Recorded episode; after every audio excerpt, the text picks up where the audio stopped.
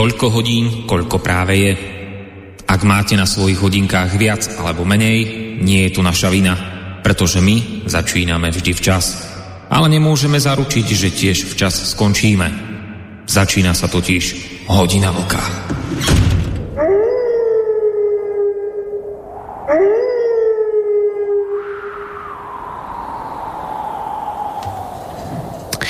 Dobrý večer, vážení poslucháči. 28 rokov, presne toľko času, na deň presne inak, uplynulo dnes od smrti 37.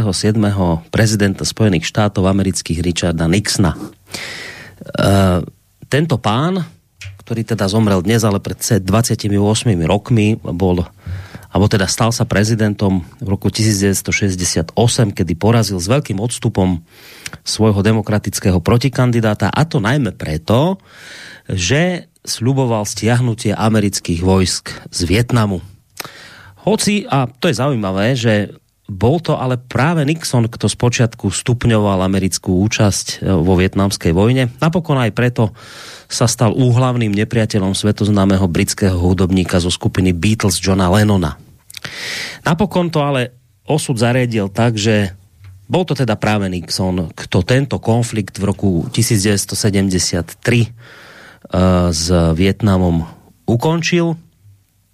Treba povedať, že história si tohto pána pre aféru Watergate nebude pamätať ako nejaký oslňový a možno nasledovania hodný príklad politika, ale napriek tomu faktom ostane, že Richard Nixon, ktorého umrtie si dnes teda pripomína svet, eh, sa priamo zasadilo zmiernenie napätia medzi Sovietským zväzom a Spojenými štátmi americkými.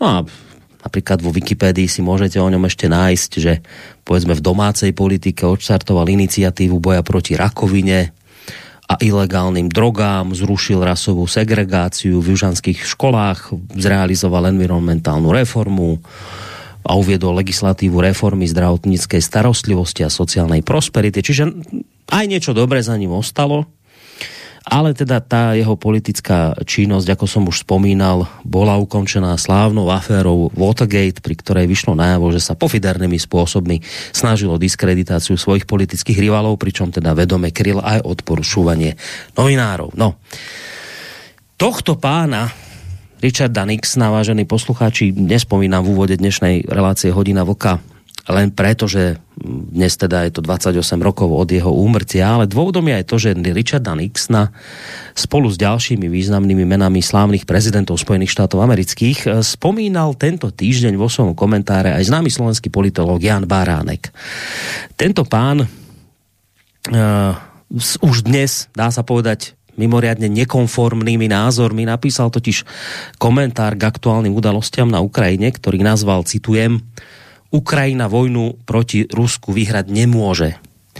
A ja by som vám rád teraz takú kratšiu časť z tohto jeho uh, komentáru prečítal, alebo zacitoval, z tohto komentára Jana Baránka. Takže poďme si z toho niečo prečítať. Píše Jan Baránek.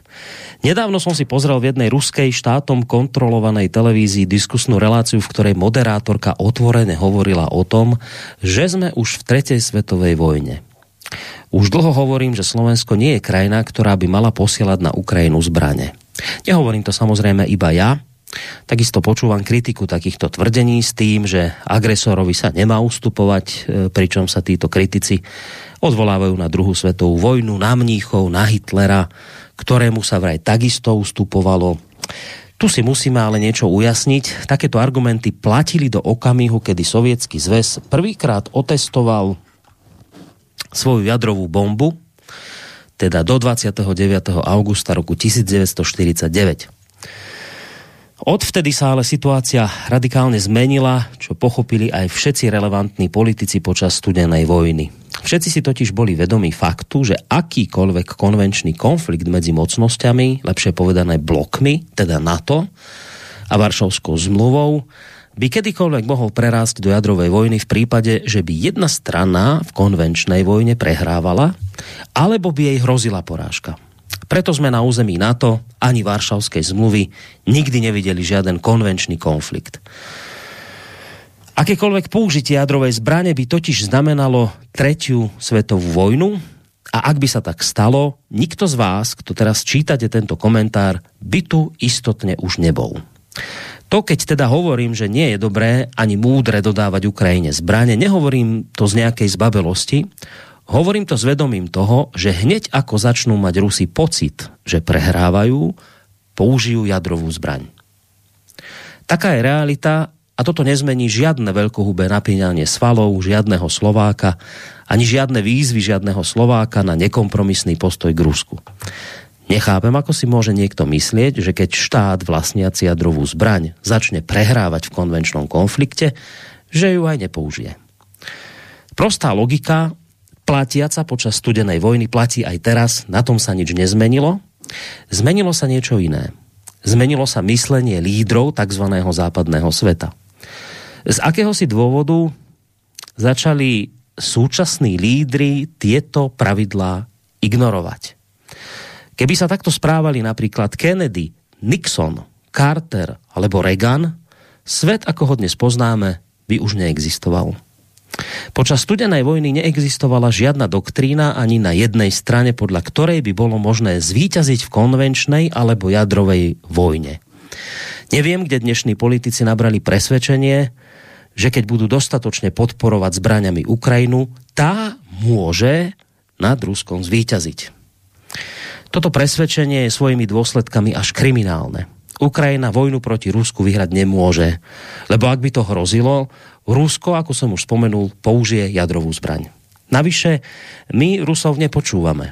Nepočúvame ich, keď hovoria, že aj podpora zbraňami a zbraňovými systémami navodzuje stav, ako keby sme sa priamo zapojili do konfliktu. Toto už je veľmi nebezpečné. Vo svojej horlivosti idioti typu Hegera, Nadia, Čaputovej, Kačinského alebo Moravieckého a iných môžu dosiahnuť iba to, že v lepšom prípade budú ich krajiny ako prvý ruský terč, v horšom, že na ten terč Rusi vystrelia a v najhoršom, že prípadná, hoci nepravdepodobná ruská prehra na Ukrajine vyvolá tretiu svetovú vojnu. Lebo Takáto je realita na rozdiel od nahlúplých, zbožných želadí niektorých politikov a novinárov. Verte, že Putin sa vašimi nahlúplými úvahami riadiť nebude. Nuž tak toľko, vážení poslucháči, pár viet z komentára Jána Baránka, ktorý napísal už síce dávnejšie, teda nie dávno, pár dní dozadu, ale práve dnes som si na tento jeho komentár spomenul. Uh, tak mi ten jeho komentár e, prišiel na um, nie len v súvislosti s tým Nixonom, ktorého tam spomína, ale e, tak mi prišiel na um, keď som si tak počas dňa čítal jednotlivé agentúrne správy, tak ako v priebehu dňa vychádzali.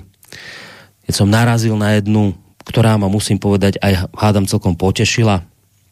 V zmysle, že som si tak povedal, keď som tú správu ráno čítal, tak som si povedal, že hádam ešte nie je všetko stratené, hádam sú tu ešte rozumní politici, ktorí vedú tento svet, hádam aj dobrým smerom a nestratili tak úplne rozum, tak aspoň trošku baránekovsky dnes na mňa zapôsobil totiž to rozhovor nemeckého kancelára Olafa Šolca pre týždenník Der Spiegel, v ktorom okrem iného tento pán vyzýval k tomu, že sa v prvom rade musí Severoatlantická aliancia vyhnúť priamej vojenskej konfrontácii s Ruskom, pretože by to viedlo k tretej svetovej vojne. No, tak si tak to je rozumný názor. To je, to je taký ten baránkovský presne názor, ktorý že chápe, že o čo sa tu hrá, že čo je teda v hre, aké riziká tu na nás číhajú.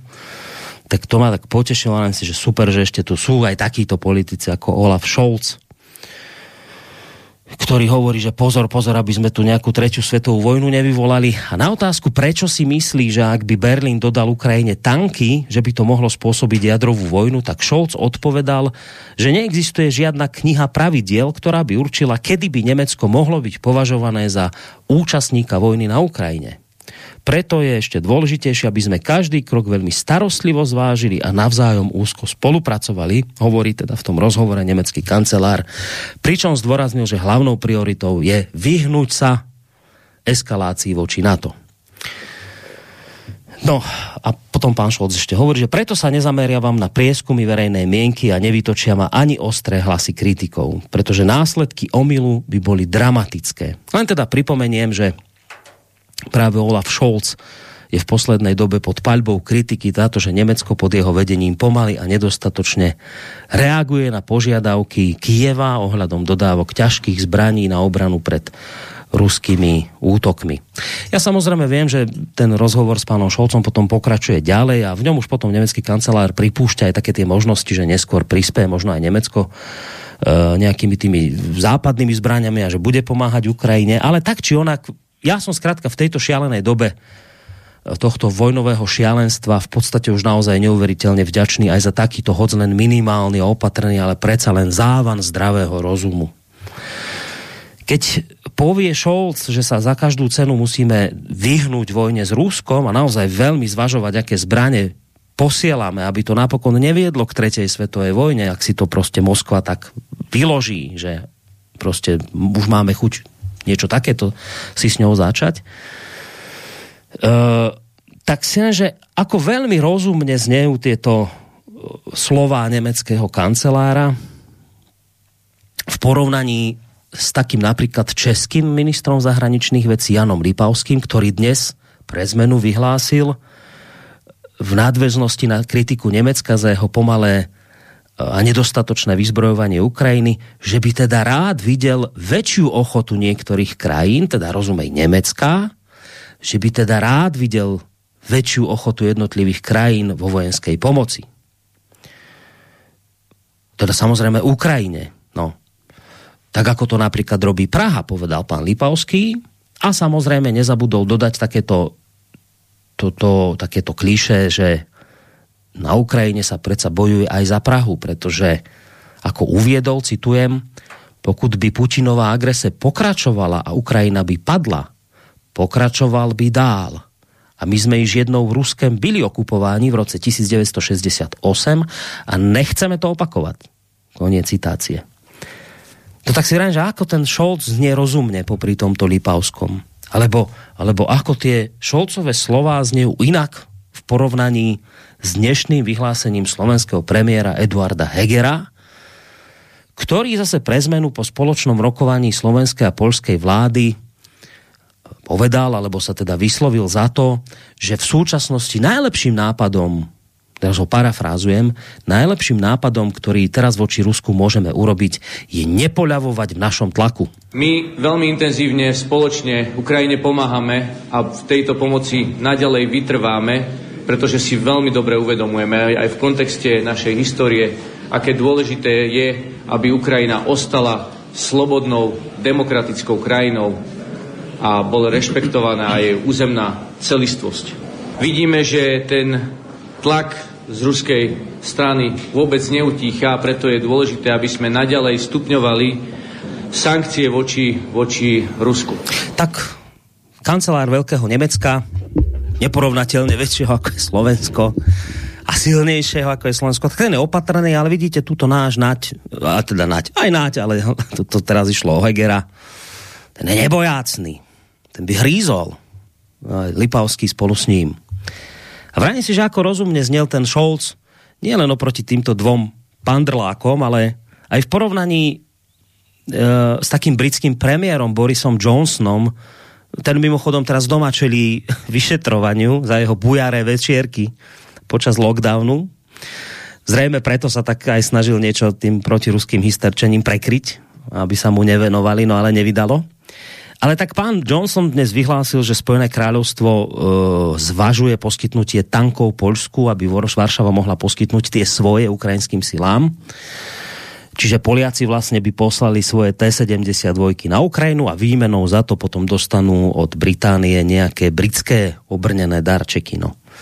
Johnson je samozrejme za takýto nápad, lebo v tlaku na Rusko neslobodno poľavovať, Rusko treba zničiť, no a napokon teda Ozvalo sa aj Francúzsko ústami svojho prezidenta Emanuela Macrona dnes, ktorý iste potešil uh, ukrajinských lídrov informáciou, že im už čoskoro pošle darček v podobe ťažkého francúzského delestrelectva. A vlastne nie len to, Ukrajina sa vraj môže tešiť od Francúzska a okrem ťažkých diel aj na protitankové riadené strely typu Milan či samohybné húfnice typu Cezar. Touto cestou uh, musíme pokračovať, hovorí Emmanuel Macron. Bo teda je to nevyhnutné brániť asi no, teda naše európske hodnoty, ktoré, za ktoré sa teraz bojuje na Ukrajine. No a čo samotné Rusko na toto všetko? Iste ste zaznamenali, že uh, v podstate už Rusko, proti ktorému bojuje teraz už vlastne takto zjednotený celý západ, tak Rusko zase pre zmenu malo teraz tento týždeň otestovať nejakú svoju novú super smrtonosnú raketu Sarmat, ktorú vraj nevie zachytiť žiadna protizdušná obrana. V podstate vraj tá raketa je schopná zasiahnuť cieľ kdekoľvek na Zemi a, a prirodzene samozrejme vie niesť e, tú spomínanú jadrovú hlavicu. A Putin, teda ruský prezident, hovorí po úspešnom teste, že, že toto snáď schladí horúce západné hlavy, ktoré si robia zálusk na Rusko. No, takže, vážení poslucháči, zhrnuté, počiarknuté, vojnové bubny znejú, ako som hovoril, zo všetkých strán, z času na čas k nám ale priletí v rámci akéhosi, čo je len drobného závanu aj takej normálnosti, aj nejaký taký ten typ názoru alebo vyjadrenia, aký sme počuli tuto od Nemca Olafa Šolca. No ale celkovo už sme si, vlastne toto hovorili aj v minulej relácii, že celkovo ale nie je tu dnes čas na reči, lebo vraj teraz je čas na boj, lebo veď vojny sa vlastne nevyhrávajú slovami, ale na boiskách. Takže neotravujte tu teraz so slovami. Na boiskách sa to všetko rozhoduje. Napríklad aj na tom Mariupolskom boisku, ktoré vraj už bolo dobité Ruskom, sme sa tento týždeň dozvedeli. No ale zase vraj nie až tak celkom. To sme sa zase dozvedeli pre zmenu z ukrajinskej strany. Rusi hovorili o tom, že už je vlastne Mariupol dobitý, že v posledné zbytky nejakých tých ukrajinských bojovníkov, či už teda tej regulérnej armády alebo bataliónu Azov sa nachádzajú už len v miestnej oceliárni Azovstal. A dnes sa vyjadril ukrajinský prezident, že teda to celkom pravda nie je, že tí bojovníci sú aj niekde inde, že sa napríklad mal zvádzať bojov nejakú stanicu, či čo, železničnú, či nejaké depo, že teda to nie je pravda, no tak uh, že teda zase raz proste Rusi klámu a že teda je len otázku času, kedy sa Rusko bude musieť stiahnuť, pretože, ako povedal pán Zelenský, túto vojnu prehrá. No. A tento názor spolu s pánom Zelenským samozrejme o prehre Ruska zdieľajú prirodzene aj lídry vyspelého západu, ktorí sú tiež presvedčení o tom, že je vlastne už len otázkou času, kedy sa Rusko ekonomicky zloží a potom to ekonomickom zložení samozrejme príde aj tá prehra vojenská. To je teda len otázka nejakého toho času. To už ani nie je otázka, že či sa to stane, ale že len kedy sa to udeje. Tak si tak jeden možno z vás v tejto chvíli vzdychne spolu so mnou, že, že v akom veľkom rozpore sú tieto hrdinské tvrdenia politikov s tým, čo popisuje vo svojom komentári Jan Baránek, ktorý tvrdí, že Rusko ako jedna z jadrových veľmocí vlastne túto vojnu prehrať nemôže No pretože keby, ako povedal, tá vojna spela k porážke Ruska, no tak proste použije jadrové zbráne. No tak, uh, tak v tomto si my tu žijeme sa nám tu tak prelievajú tie boje z jednej strany na druhú a počúvame, kto vyhráva a prehráva a kto vyhrá a neprehrá a ako to v tom Mariupole vyzerá a nevyzerá. No tak skrátka sme si tak povedali, že, že tak samozrejme tá téma Ukrajina to je dominantná téma, že by sme sa o tomto všetkom dnes večer mohli, verím, že aj spolu s vami, vážení e, poslucháči, pozhovárať. No a keď hovorím v množnom čísle, tak samozrejme tým myslím automatické môjho kolegu, reláciového parťáka, ktorého už mám v tejto chvíli na Skyblinke, aspoň teda dúfam, že to tak je. Vlčka z Plzne, zakladateľa a prevádzkovateľa internetového portálu KOSA, ktorého týmto zdravím a vítam v relácii. Dobrý večer, Vlčko. Děkuji za přivítání, dobrý večer tobě, Borisku, a především eh, pěkný dobrý večer všem našim posluchačům a posluchačkám hodiny vlka, ať už jsou na země kvůli kdekoliv. Já rovnou zase předešlu to, co, eh, to, co jsem říkal už posledně, když jsme měli eh, na programu potopení křížníku Moskva. Může být, že zase spoustu posluchačů naštvu tím, co, tím, co budu říkat, ale já ty věci mám podložený a k tomu uh, úvodu, který si dal, já souhlasím uh, s tím panem Baránkem, jeho komentář a jeho vidění světa podporuju, podporuju naprosto jednoznačně. Ale když už si řekl jméno Boris Johnson, tak já jsem dneska na zdrojích nevím už kde, protože já jsem z toho přečetl hrozně moc zase, mm. tak eh, Boris Johnson se vyjádřil, že pokud by Rusko nasadilo atomové zbraně na Ukrajině, takže Británie by to nenechala jenom tak a přispěl, přispěchala by z nukleární odvetou.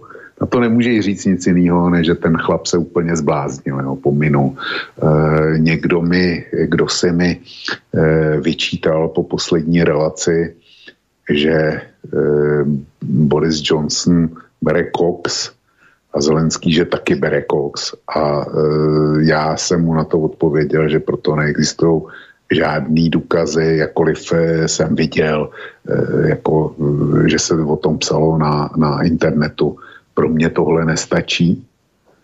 Já potřebuju tvrdý důkazy, ale jeden z tvrdých důkazů může být právě tohle Johnsonovo prohlášení. To odpovídá někomu, eh, jako když tohle řekne ministerský předseda státu, jako je Velká Británie, stálýho člena Rady bezpečnosti a dnes už teda regionální velmoci s atomovou výzbrojí tak to je, to je prostě někdo, kdo e, musel požít. Jo. To, a zjevně hodně dobrý materiál, on si to hmm. může dovolit. E, to je jedna poznámka. A druhá poznámka je k tomu Olafu Šolcovi. A když jsem to četl, stejně jako ty, tak jsem si myslel přesně to samé jako ty. Nicméně hned ten tvůj optimismus ochladím. Jo. Dneska... Ja ťa len trošku ako predbehnem, že ja som potom ten rozhovor čítal aj ďalej a tam už som z, tako, z toho až tak nejaký nadšený samozrejme nebol, ale vrajím si, aspoň, aspoň za ten závan niečoho normálneho som bol vďačný, aj keď teda vravím, nenieslo sa to celé v nejakom optimistickom duchu, tak len na doplnenie. No. Já tě hned otevřu okno a, a přijde tam pořádný severák. Protože ve tři čtvrtě na sedm dneska večer předseda eh, poslanecké frakce a šéf eh, CDU Friedrich Merz, poslanecké frakce CDU CSU v Bundestagu, tak oznámil svůj záměr předložit příští týden v parlamentu, ve spolkovém parlamentu, návrh na dodávku těžkých zbraní Ukrajině pokud, pokud federální nebo pokud spolková vláda nesplní tento úkol, musí ho splnit parlament. Merc zdůraznil, že v Bundestagu je většina pro dodávky těžkých zbraní, tedy CDU, CSU, FDP a Zelení. A pokud by eh, spolková vláda nezmobilizovala vlastní většinu, což je úkolem sociální demokratů, pak by usnesení vlády muselo být nahrazeno usnesením parlamentu. Jo? E, Unie svou žádost sformuluje tak, aby s ní souhlasili i poslanci z jiných stran. Já jsem, já jsem tohle, tohle jsem signalizoval už včera v Trikoloře, kam na to přišel posluchačský dotaz a dneska se to stalo, dneska se to potvrdilo že se tak stane. Čili na jedné straně je kancléř Scholz, který má vládní odpovědnost a má rozum, a kancléř Scholz je někdo, s kým by se asi šlo rozumně dohodnout. Já nevím, zaregistroval si dneska uh, flashka, kterou jsem vydal, ten uh, no, názor. na to sa ťa chcem aj opýtať, na toho Jeffreyho Sachsa. Je, Samozrejme, to mám v pláne hneď, keď teraz Sachse. skončíš, tak na toho som sa ťa presne chcel hneď opýtať.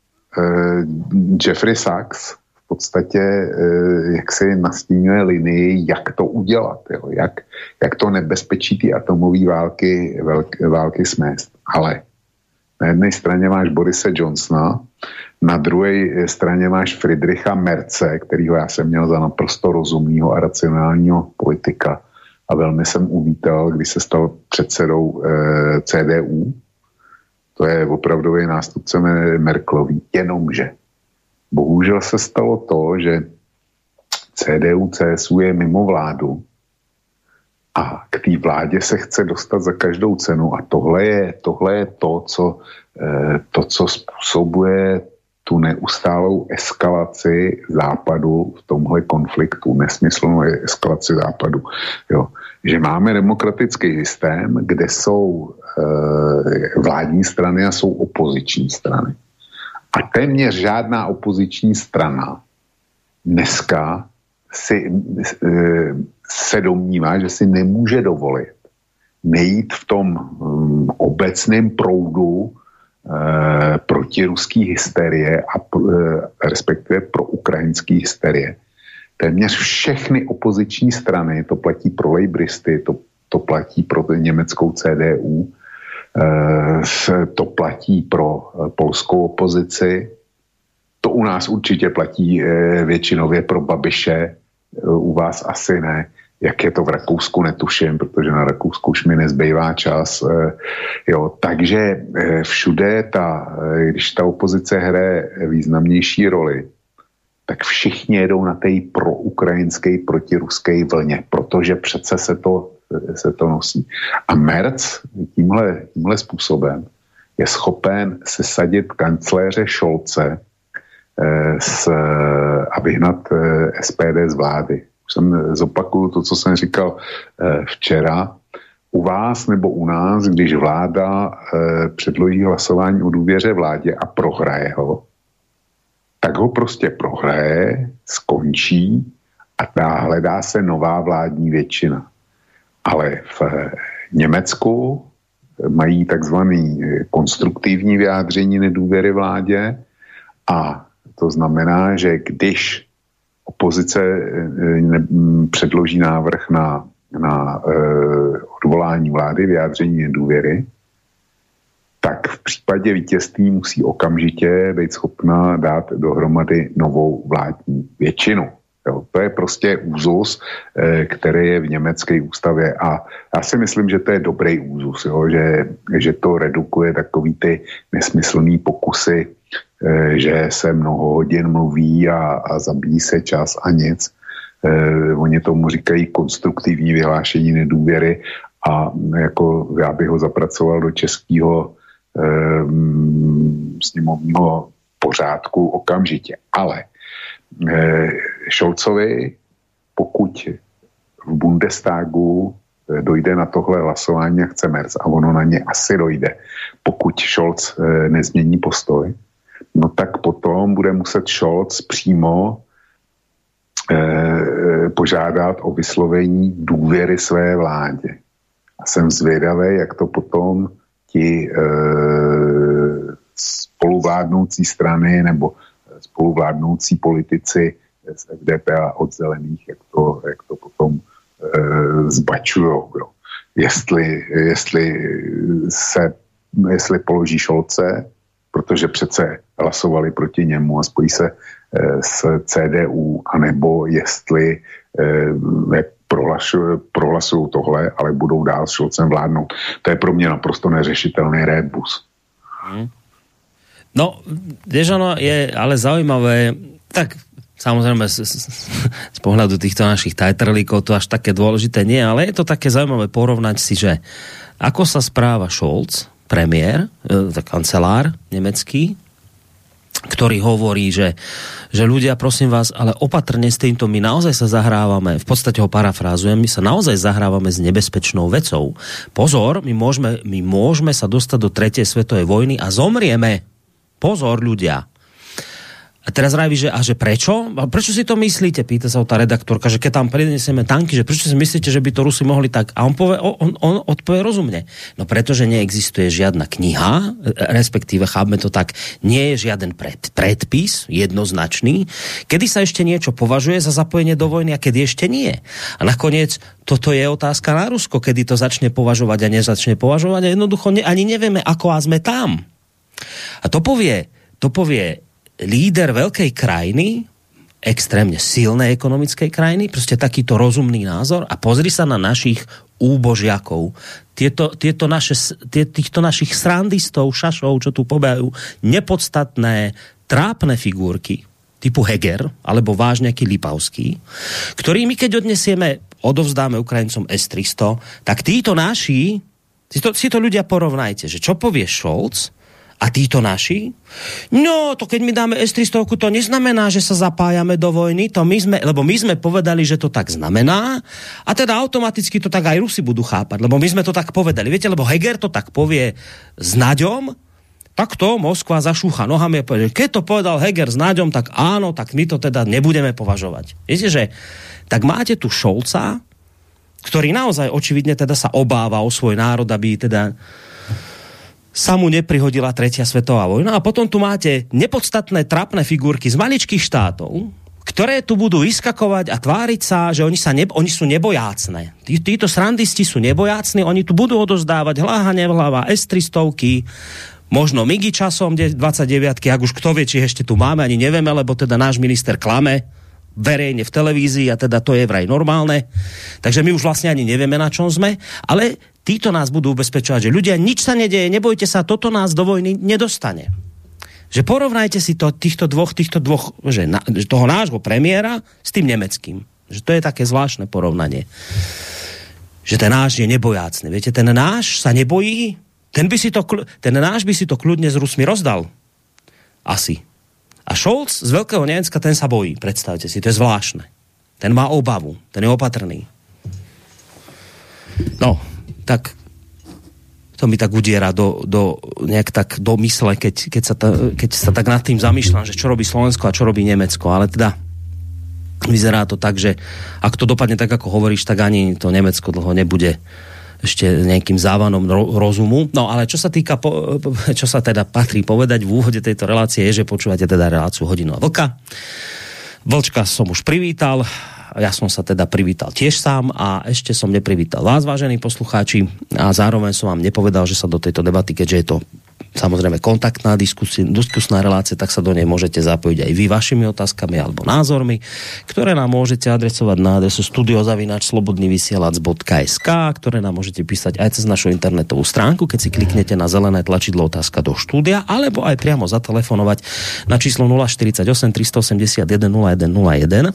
My sme síce hovorili o tom, a ja som to tak naznačoval v úvode, a ty nakoniec aj o tom bola tvoja upútavka k dnešnej relácii, ktorá je na kose, e, že by sme sa prioritne chceli povenovať venovať tomu, čo sa deje v Mariupole. Áno, to je dnes téma číslo 1, ale, ale aj toto, o čom hovoríme teraz, je, je tiež dôležité. Ono to jedno s druhým súvisí. Takže predsa len ešte teraz v úvode by som trošku pri tej téme zostal a práve preto, lebo ty si vydal eh, ten spomínaný článok alebo ten komentár Jeffreyho Saxa, ktorý vlastne hovorí o tom, že vyjednaný mier je jediný spôsob, ako ukončiť vojnu s Ruskom. Ono ten komentár jeho je dlhší, ale som si také podstatné pasáže z neho vytiahol. Ak teda môžem, tak by som z neho trošku zacitoval kde tento pán Sachs hovorí, že dvojbodová americká stratégia, ktorá má pomôcť Ukrajine prekonať ruskú inváziu zavedením tvrdých sankcií a dodávaním sofistikovanej výzbroje ukrajinskej armáde pravdepodobne zlyhá. Potrebujeme mierovú dohodu, ktorá môže byť na dosah. Aby však Spojené štáty dosiahli tejto dohody, budú musieť pristúpiť na kompromis ohľadom na to, čo Washington doteraz odmietal.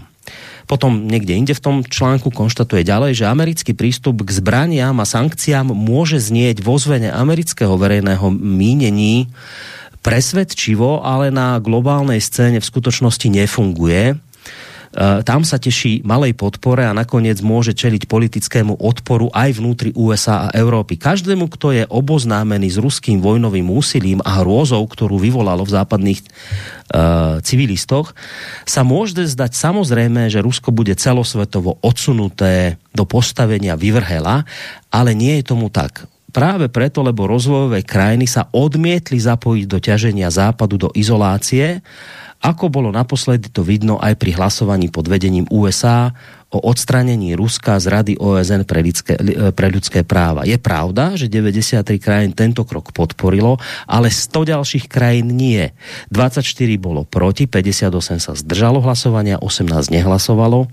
A ešte pozoruhodnejšie je, že tých spomínaných 100 krajín je domovom pre 76% svetovej populácie. Tých krajín, ktoré sa zdržali. A ešte, ešte dva také odstavčeky tu mám z toho komentára. USA by radi videli Putina porazeného vojensky a zbraňami na to. Pre Ukrajinu zasadilo ruským silám obrovskú a, a, a radi by videli, ako by teda zasadilo ťažkú ranu. Ale je taktiež pravda, že Ukrajina je pritom ničená. Rusko pravdepodobne nevyhlási porážku a nebude ustupovať, Rusko oveľa pravdepodobnejšie tento konflikt eskaluje, dokonca aj potenciálne použitím jadrových zbraní. Tu sme pri tom Baránkovskom. Zbráne na to tak môžu Rusku spôsobiť obrovské náklady, ale nemôžu zachrániť Ukrajinu. To všetko znamená, že americká stratégia na Ukrajine môže síce spôsobiť vykrvácanie Ruska, ale nemôže zachrániť Ukrajinu. To môže urobiť len mierová dohoda a teraz píše v závere, že čo je teda tým kľúčovým krokom? Kľúčovým krokom je, aby USA a spojenci NATO a Ukrajina dali jasne najavo, že NATO sa nebude rozširovať na Ukrajinu, dokiaľ Rusko zasta- pokiaľ Rusko zastaví vojnu a opustí Ukrajinu. Zem e, krajiny, ktoré sú spojené, spojené s Putinom a tie, ktoré si nevybrali ani jednu stranu, by potom Putinovi povedali, že ak, zastaví, ak sa zastaví rozširovanie NATO, je čas, aby Rusko opustilo boisko a vrátilo sa domov a tak ďalej a tak ďalej pokračuje. Čiže Jeffrey Sachs hovorí v podstate to, čo hovorí pán Baránek, s čím sa stotožňuje túto vlk a podľa mňa každý normálny človek, že môžete vy tu ešte zbrojiť a, a myslieť si, že ďalšími a ďalšími a nekonečnými a ešte väčšími dodávkami zbraní tu niečo dosiahnete, ale Baránek vám podobne ako tuto Sachs hovorí, dobre, toto fungovalo do roku 1949, ale od roku 1949 už má Rusko jadrové zbranie. A keď ho dotlačíte do toho, že by malo túto vojnu prehrať, no tak je tu vysoké riziko, že ten Sarmat, ktorý Putin otestoval, vyletí. A teraz z tohto dôvodu hovorí aj Sachs, aj Vlk, aj Baránek a ostatní príčetní ľudia, že prosím vás, zastavme toto šialenstvo a robme všetko preto, aby e, sa jednalo aby sa diskutovalo, aby sa hľadala cesta, ako uzavrieť čo najskôr mierovú dohodu. A problém je ale ten, to je presne, čo povedal Vočko, že ale vy vidíte presný opak toho, čo by sa malo robiť presne naopak. Nikto nehovorí dokonca, teraz som síce zachytil, že turecký premiér chce zase dať ich týchto dvoch kohútov dokopy, aby teda sa stretli tam niekde u v Istambule a aby sa zo Zelensky s Putinom nejak dojednali konečne. Ale inak zo všadiaľ počúvate toto presne to Hegerovské, čo tu znelo v úvode. My ideme zvyšovať tlak na Rusko. My ďalšie dodávky zbraní. Lipavský povie, musíme, lebo my nechceme, aby sa tu opakoval 68. Ako keby Lipavský už vedel, že Rusi hneď za Ukrajinou pôjdu na Českú republiku. On to už vie dnes, on už to vôbec nepochybuje. A teraz iba... A, a my presne naopak počúvame presný opak toho, čo by sa malo robiť. Nie, nie mier, nie mier, teraz sa bojuje, teraz bojujeme, teraz neotravujte, bojujeme. A teraz ten baránek vraví, že a toto sa zmenilo, akože tie princípy ostali rovnaké, len zmenilo sa to, že tí politici západní z nejakého dôvodu presta- oni prestali rešpektovať skutočnosť, že taká tá ľudská, jednoduchá, logická, racionálna, že počúvajte, keď má tá ruská strana jadrové zbranie, ktorými, ktorými môže zničiť Zemegulu, tak akože nemali by sme nejak toto zastaviť, toto, túto eskaláciu, toto, toto šialené roztáčanie kolotoča, nemali by sme to nejako stopnúť a začať hľadať reálne riešenia? No vraj, že to sa nám udialo, že, že toto jediné vyprchalo z politikov z tých súčasných, že tí predtým, tí, tí Nixonovia a tí kaďakí iní to mali ešte v sebe a že títo to už nemajú. A my sme sa o tom, Vočko, už viackrát v tejto relácii rozprávali a ty si na to vždy odpovedal presne tú vec a to musím za teba hovoriť, že jednoducho je to spôsobené tým, že my máme politickú garnitúru už tu na západe, ktorá proste nemala priamy osobný kontakt s vojnou, nezažili to, majú to len z rozprávania svojich rodičov na najvýš, že keďže to nezažili, tak si to proste nevedia predstaviť a že to toto spôsobilo proste takéto vyprchanie toho pudu seba záchovy, že keď viem, že tam sú jadrové zbranie, tak predsa musím to nejako stopnúť ešte v zárodkoch, lebo potom sa mi to môže vymknúť spod kontroly. No tak toto sa nám vlčko stratilo. Zrejme tie dôvody, pre ktoré sa nám to stratilo, zrejme na nich asi trvá, že je to z to, hlavne z tohto dôvodu, že tam nie je kontakt týchto politikov s nejakými tými hrôzami z vojny. No tak eh, bohužel je to tak. Prostě eh, já jsem eh, naštěstí teda druhou světovou válku nezažil. To zažili už jenom ti, kteří jsou, dejme tomu, o půl generace starší ještě než já. A e, ty v politice nejsou. Biden je starší ale ne zase o tolik. Ten, je, ten se snad narodil někdy na konci, na konci druhé světové války, čili osobní zkušenost nemá. A jinak, jinak jsou všichni výrazně mladší. A někteří z nich jsou navíc jaksi ve věku ještě aktivních rodičů, kteří mají potomky, jež samozřejmě paří na mobilech a počítačích eh, všelijaký hry, zejména teda střílečky.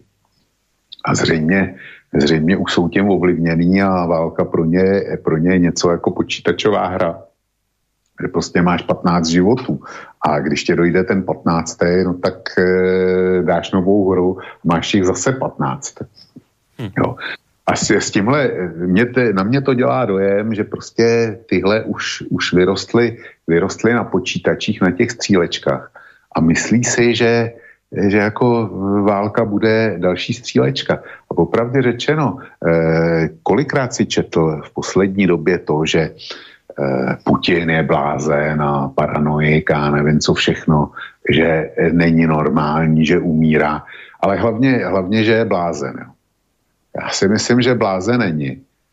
Ale mě mm, překvapuje jeho vedení války. Já to dneska si budu, budu říkat eh, několikrát. Já už jsem upozorňoval na to, že Rusové eh, kontrolují dneska už ne dvě jaderné elektrárny, ale jenom jednu, ale tu největší. A kdyby, kdyby ji odpojili ze sítě, no tak Ukrajina bude mít problém e, s dodávkama proudu a kdy kdo nemá elektriku, nemůže válčit, aspoň ne dlouhodobě. E, to je jedna poznámka a ona je sice napojená na evropský rozvodný systém, ale od, to je pár stožárů, který když odstřelíš, tak jako je po dodávkách, tak by bylo zasnuto. Dneska jsem náhodou dostal eh, do ruky železniční mapu Ukrajiny, takže ty hlavní tahy, jak jsem předpokládal, tak jsou elektrifikovaný. A když by eh, nebyla elektrika, tak by přestali na z eh, podstatní míry jezdit vlaky, protože zbytek je na dýzlech, ale tolik dýzlů, aby, aby vykryli ten současný železniční provoz Ukrajina prostě nemá. Další věc, kterou nechápu, je, že eh, doposavať Rusko s výjimkou třech mostů včera eh, v Záporoží nezautočila na mosty, zejména ne na, na železniční. To je něco eh, na západě Ukrajiny. To je něco, co prostě nechápu.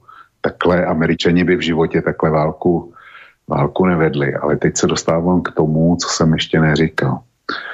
Eh, když ta válka začala, tak eh, Putin přece varoval Západ, že uvedl svý jaderný síly do stavu vysoké bojové pohotovosti. A já jsem tenkrát napsal, eh, napsal o tom, a že varuje každýho, aby do toho konfliktu nezasahoval, protože jinak. A já jsem tenkrát napsal článek, který měl název Putin zmáčkl růžové tlačítko. Prostě bílý tlačítko je to, že uvedeš pro mě, že uvedeš e, atomový strategický síly do stavu bojové pohotovosti a e, nebo že teda tam si schopný je uvést do stavu bojové pohotovosti. Pak máš červený, který když zmáčkneš, tak začnou ty rakety lítat. No a já jsem si vydefinoval ještě růžový, že, že ho. A e, to je, to je něco, co, kde jsem předpokládal, že e, jakmile se objeví nějaký takový náznak, tak Rusko, dejme tomu, e, okamžitě zruší svou účast ve smlouvě o nepřípustnosti testů atomových zbraní a že predikoval jsem tam, že prostě odpálí jednu atomovou raketu, dejme tomu s cílem na nový zemli, což je velký ostrov eh, pod ruskou zprávou v severním ledovém oceánu, kde byla dřív eh, pokusná ruská atomová střelnice. Protože kdyby nebyly v té smlouvě, nebyly by jí vázaný a mohli by to prohlásit jako za test atomový zbraně a poslední varování. Bylo by to na jejich, na jejich území. A vím si, co se od té doby stalo. Já jsem si myslel, že k něčemu takovému Rusko přistoupí už, když západní státy oznámili tenkrát, že povolí svým dobrovolníkům e, účast ve válce na ukrajinské straně. Tak jsem si říkal, tohle už je vstup západu do války. Potom začal západ, e, nebo předtím to nevím, ale potom e, další krok byly opravdu masivní dodávky protitankových a protiletadlových zbraní. jsem čekal nějakou reakci z Ruska, buď teda, buď teda jako zničení dopravní sítě, a nebo teda e, podobnej, pod, podobnou e, šarádu s e, tím pokusným odpálením atomové zbraně. A zase se nestalo nic.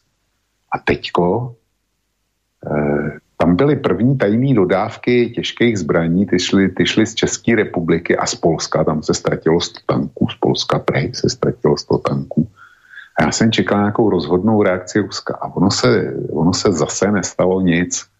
Já, eh, já tomu nerozumím, tomuhle, protože dodávky těžkých zbraní, já, já nevím, já, eh, prostě je to proti mýmu chápání. Já bych byl asi pro mý uvažování by bylo rozumný, že Putin v momentě, kdy západní státy řekli, dobrovolníci můžou, jdou tam na svý riziko, tak já už bych asi tohleto vážní varování nastartoval. Já jsem rád, že to Putin neudělal, aby bylo jasno. Ale říkám si, jestli vůbec chce Putin tu válku vyhrát. Protože, protože v momentě, kdyby došlo k tomu jadernému testu, jako poslednímu varování, tak eh, by Západ musel zaujmout jasnou pozici, hmm. jasnou strategii. Musel by říct, my jsme rozhodnutí podporovat e, Ukrajinu za každou cenu i s rizikem, teď už s naprosto jasným rizikem atomové války. A ne, nebo by musel začít e, přemýšlet, jak to udělat, aby nestratil tvář a nestratilo ji ani Rusko a aby se, aby se jednalo. A to zatím, e, já, já prostě těm ruským, ruským plánům nerozumím.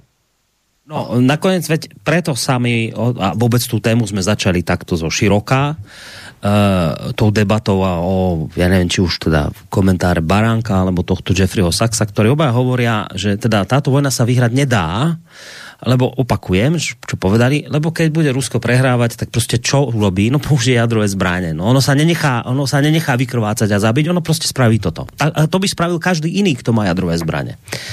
No ale, ale, ale tam zároveň hovoria tú, akoby tú, tú formulku dôležitú, že keď bude Rusko prehrávať, že to urobí. No a teraz tá, tá akože otázka, ktorá sa logicky tlačí na jazyk, v tejto debate je. No a ako to teda si to Rusko stojí? Tak ide to, ide to prehrať, prehráva alebo neprehráva, že to je, to je tá, tá ďalšia dôležitá akože časť tej otázky. A to sa už dostávame práve k tomu Mariupolu, lebo lebo to som si tak všímam, že tí analytici to tvrdia niektorí, že tuto som zachytil, čo som, som to niekde som si to tu zaznamenal, čo ja viem, tuto gubernátor Doneckej oblasti, nejaký Kirilenko hovorí, úspech vojenskej operácie Ruska na Ukrajine závisí od schopnosti Moskvy dobiť strategické prístavné mesto Mariupol.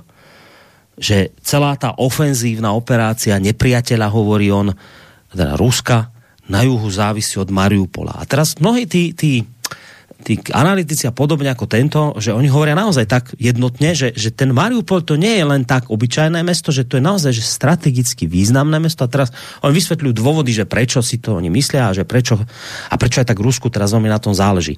Naopak potom ten e, poradca bezpečnosti Danilov e, ukrajinský, on hovorí, že zase nenechajme sa míliť, ono to nie je tak, že proste teraz túto Mariupol je jediná dôležitá bitka, že tých bitiek dôležitých môže byť ďaleko viacej, ale ani on to nejako nespochybňuje, že ten, ten Mariupol je naozaj extrémne dôležitý, tak, tak, tak teda očko, ako to je podľa teba, že ten, ten Mariupol on je naozaj, že, že z nejakého strategického hľadiska extrémne dôležitý, alebo skôr z toho symbolického hľadiska je dôležitý.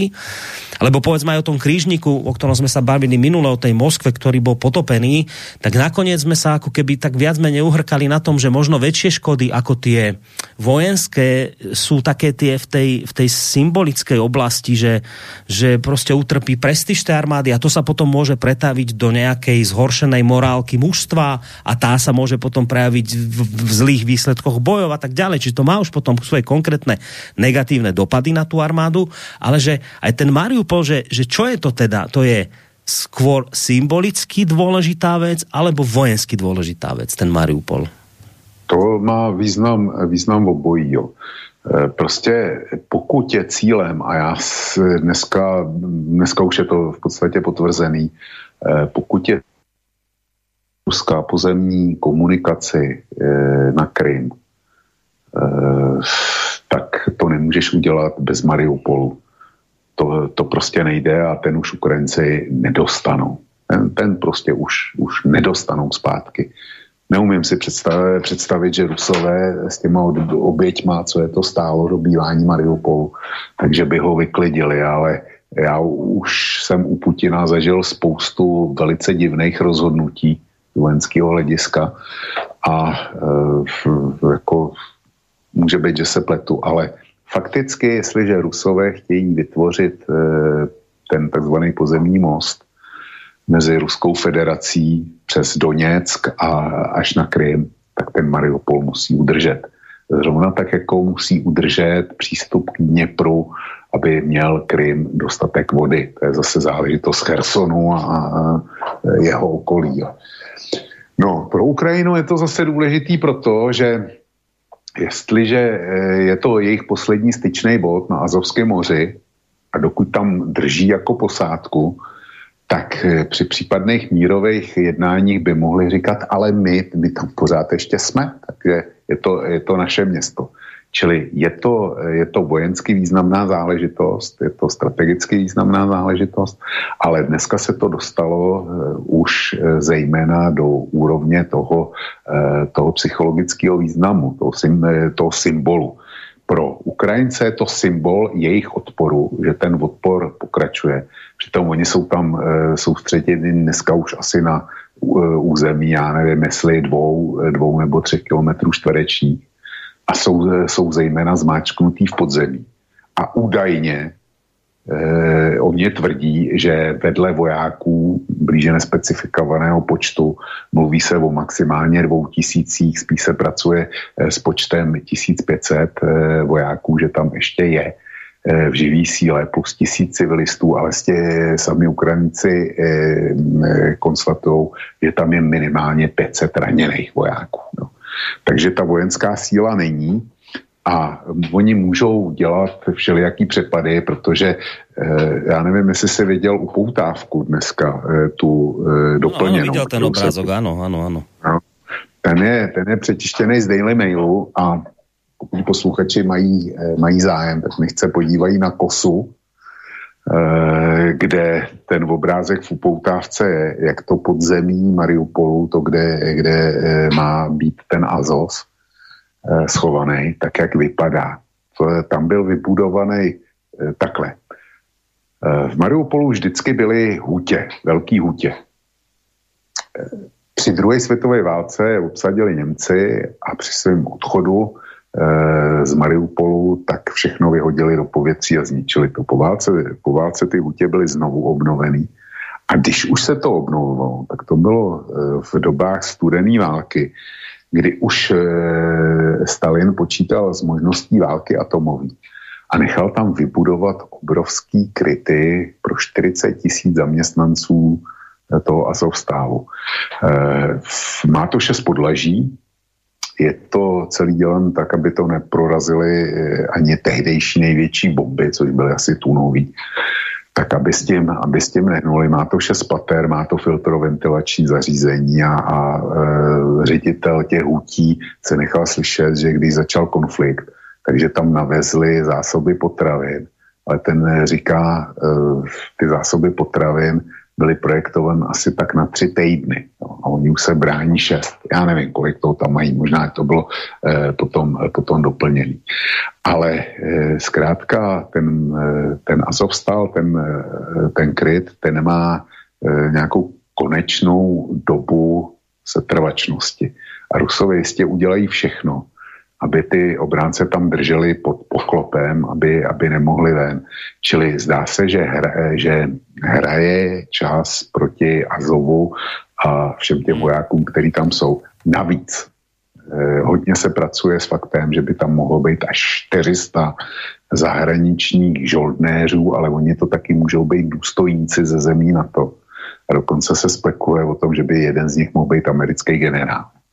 Takže, eh, takže eh, hraje se o tohle a eh, Zelenský navrhnul vyměnění Medveščuka a ruských zajatců za to, když bude umožněn takzvaným civilistům a e, příslušníkům Azova povolen odchod na ukrajinský území e, s výměnou za, za ruský zajace a za toho Medveščuka.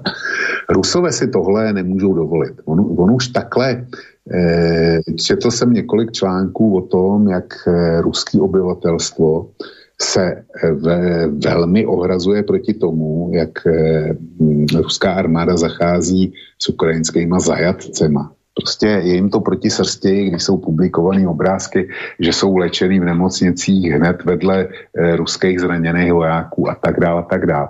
E, žádají tvrdý postoj, žádají, e, aby je pozavírali do zajateckých táborů, táborů za ostnatý drát a žádný ošetřování a tak dále.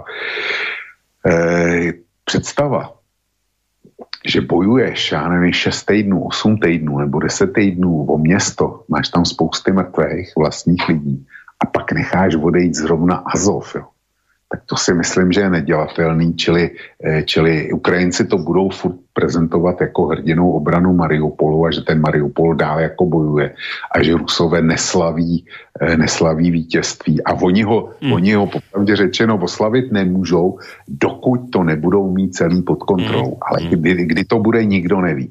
A ještě jednu poznámku. Já s, to je poznámka gaučového stratega. Já jsem si toho, toho naprosto vědomý. Ale když jsem koukal na ten obrázek, tak mě napadla jedna věc. A když jsem se koukal na mapu, ten eh, Azovstál, ten je na pobřeží moře, Azo, eh, Azovského moře. A já si říkám, je, jestli by bylo proveditelné například to udělat velkokapacitní potrubí, Eh, že nejně ho připravit. Velkokapacitní potrubí, eh, přivez tam velkokapacitní čerpadla a normálně začít čerpat eh, mořskou vodu do těch krytů dolů. Ono to má šest pater, to je sice pravda, ale ono by v podstatě stačilo, kdyby se povedlo zaplavit to, to hmm. nejvyšší patro. Ja. Čiže a... ty vravíš o takom něčom, ako sa pokúsili robiť Nemci, ne, nacisti v druhej svete, počas toho, keď vlastne Gabčíka tamto aj s týmito bojovníkmi no. chceli vyplaviť v kostole, že sa skrývali, je, že takéto niečo. No přesně tak, protože, protože jestliže jsou povolený humánní zbraně typu plamenomet, jo, a ty používají všechny armády světa a fosforové bomby a, a nevím co všechno, prostě dělo se, já nevidím žádný, žádný rozdíl mezi e, salvou raketometu a mezi použitím e, zaplavení podzemních prostor. E, v důsledku to zaplavení podzemních prostor je daleko humánnější, protože t, ta bojící posádka má možnost si všimnout, že tam ta voda teče a než jí nateče tolik, že je to utopí nebo zavalí nebo cokoliv tak mají možnost e, se vzdát například, jo? zachránit si život. No, Dobre, len jednu vec k tomuto, že uh, a, a dobre, a však niekto sa ťa spýta, počúva, a treba to robiť s potrubím? Však tie e, zásoby jedla a vody sú tam nie nevyčerpateľné, však stačí čakať, nie? No, to je, to je pravda, to, na to se asi hraje. Jenomže e, obávám se, že ty útočící jednotky opolčenců a ruské armády nebudou mít k dispozici e, plány, to znamená, že nebudou schopní blokovat všechny e, tunely, a který určitě e, Ukrajinci neseděli se založenýma rukama a určitě to protahli dovnitř do města.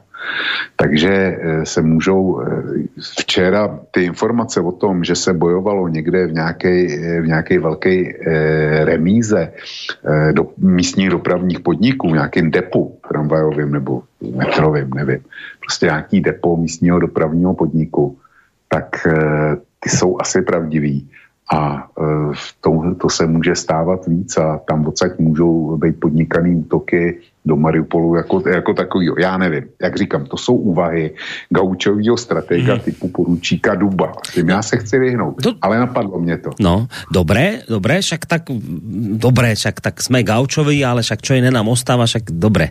Tak budeme z gauča teda analyzovať tú situáciu a tu je zaujímavá práve tá taká tá zvláštna vec, ktorá sa odohrala v tejto súvislosti, povedal by som možno medzi Kadirovom versus Putinom. E, čečenský vodca Kadirov, on dáva často také vyhlásenia, v posledných dobách naozaj často dával tie vyhlásenia, že povedzme, že typu, že dnes dobijeme Azovstal, alebo, alebo že najneskôr zajtra, že dobije, ale že dobijeme, že on bol vojensky rozhodnutý. A teraz Putin sa stretol s ministrom obrany Šojgom, a vraví, že nie, nie, nie, že žiadne dobíjanie nebude, musíme šetriť uh, životy našich vojakov, proste nebudeme robiť žiadne dobíjanie, stačí, keď to hermeticky uzavriete, vraví Putin, aby stade nevyletela ani mucha. Ja som už potom akože nesledoval akože reakciu Kadyrova konkrétne na toto, ale všimol som si, že Kadyrov už v minulosti pri iných situáciách prejavil takú nejakú takú nejakú svoju nervozitu, ak by som to tak mal povedať, lebo ten Kadyrov vyzerá, že on je taký pištolník, že on to skôr všetko rieši tak radšej tým strieľaním a takýmito vecami a že tam by možno, niekto to mohol vyhodnotiť, že tam by mohol byť aj nejaký zárodok, povedzme, nejakého konfliktu medzi ním a možno Putinom, že teda Putin možno aj pre Kadyrova je tak nečitateľný ako napríklad pre teba a z toho teda plyne tá moja otázka na teba, že keď hovoríš, že teba už Putin v tejto vojne viackrát akože prekvapil svojim správaním, ale teda v, asi v tom negatívnom slova zmysle, pokiaľ ide o vedenie vojny, prekvapil ťa aj v tomto, keď v podstate stopol tú akciu, že nie dobíjať ten Azov stal, ale že, že proste to uzavrieme a počkáme. Prekvapil ťa týmto?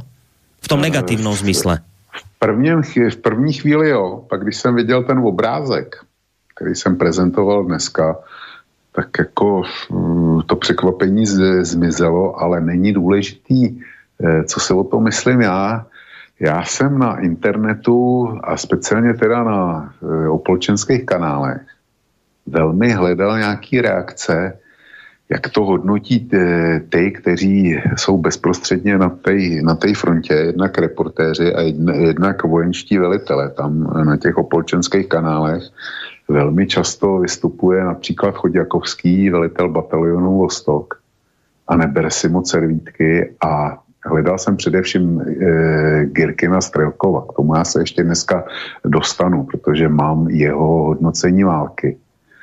A e, bude zajímavý, budu ho číst a bude to, bude to trvat asi, asi díl, ale Strelkov velel opolčenským silám v roce 2014, velel jim úspěšně a e, právě když Putin zastavil opolčenský síly tenkrát e, na mariupolských předměstích, tak Kirkin s tím obrovským způsobem nesouhlasil. Nesouhlasil s Minskem ani s jedním. Nazval to dokonce zradou a e, byl suspendován ze všech funkcí a byl vyhoštěn. Podobně, podobně se k tomu stavěl Bezler, což byl velitel Gorlovky, Gorlovka to byl takový vysunutý, vysunutý eh, poloostrov eh, z opolčenského území a Bezler se svým praporem tenkrát tu Gorlovku uhájil za cenu obrovských ztrát a za cenu rozbití celého města, ale uhájili. No a pak, eh, pak byl taky suspendován a podle informací včera se zase vrátil do opolčenských struktur. Čili, čili ten nesouhlas s Putinem Eh, po Ilovajsku a po Debalcevu o rok později, tak ten byl, ten byl velký. A já jsem bohužel vyjádření eh, ani, ani Girkina eh, Strelkova, ani Natož Bezlera, nová figura, eh, ani Chodjakovského, ani nikoho z těch, eh, jako, který mají co říct, jsem bohužel nenašel. A mě by zajímalo, eh, mě by zajímalo jejich vyjádření, protože to je o morálce. Jo? To, je, to je opravdu o morálce. Je tam, je, je tam jeden jediný příspěvek, kde nějaký eh, válečný korespondent byl zrovna u jednotky eh, speciálů, který se připravovali na, na eh, čištění toho podzemí a byly zastaveny. A ty reakce, ty jsou velmi rozpačitý, takže já nevím. Dobre, ale tak teda tak teda, že vravíš, že zo začiatku ťa to prekvapilo, to rozhodnutie Putina, ale keď si videl ten objekt, že ako to je, a, aké to je hlboké a neviem čo, tak si pochopil, že jednoducho toto by asi naozaj Rusov stálo obrovské straty na životoch, čiže z tohto hľadiska asi si to uzaral tak, že má to svoje rácio, hej, že ako to Putin celé vyhodnotil.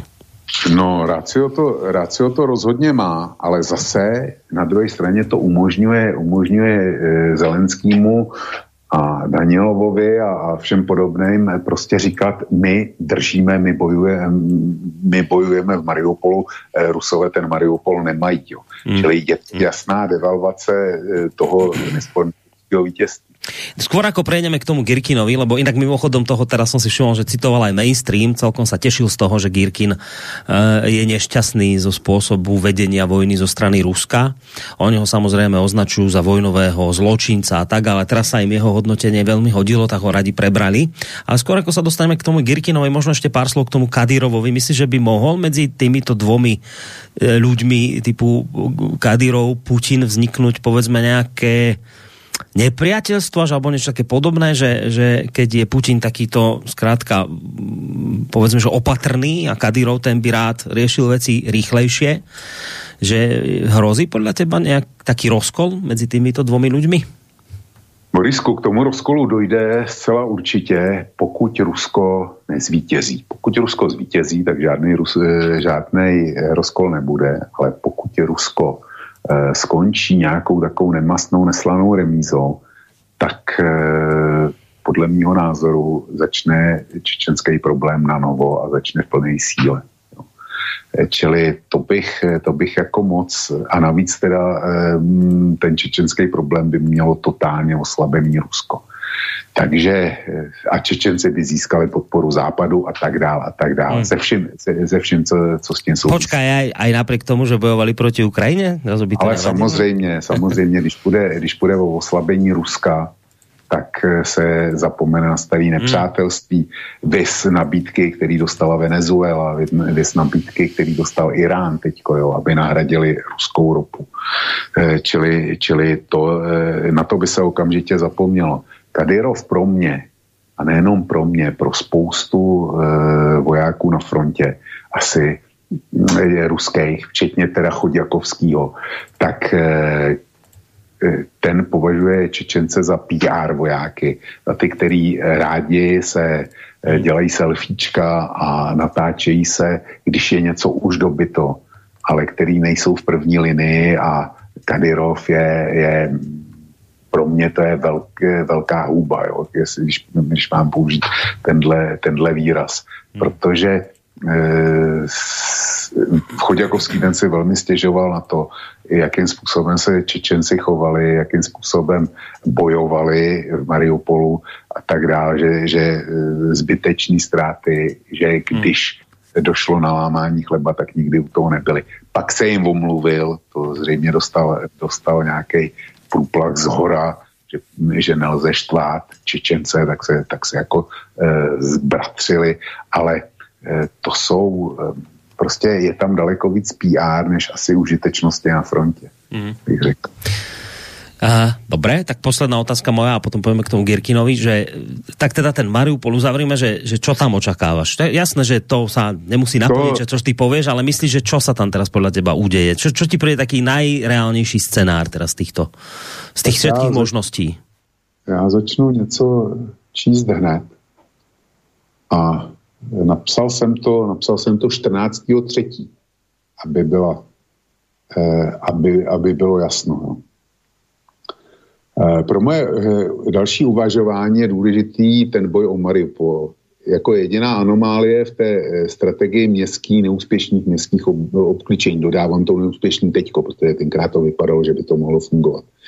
Zkusím si zaspekulovat. Dalším městem, kde se Putinová armáda nespokojí s obklíčením, se dle mého odhadu stane právě Nikolajev a kdybych si typnul ještě třetí, pak bych ukázal na Oděsu. Čas ukáže, jak moc se v této chvíli mílím žádné příměří a už vůbec nemír nenastane, dokud Mariupol nepadne.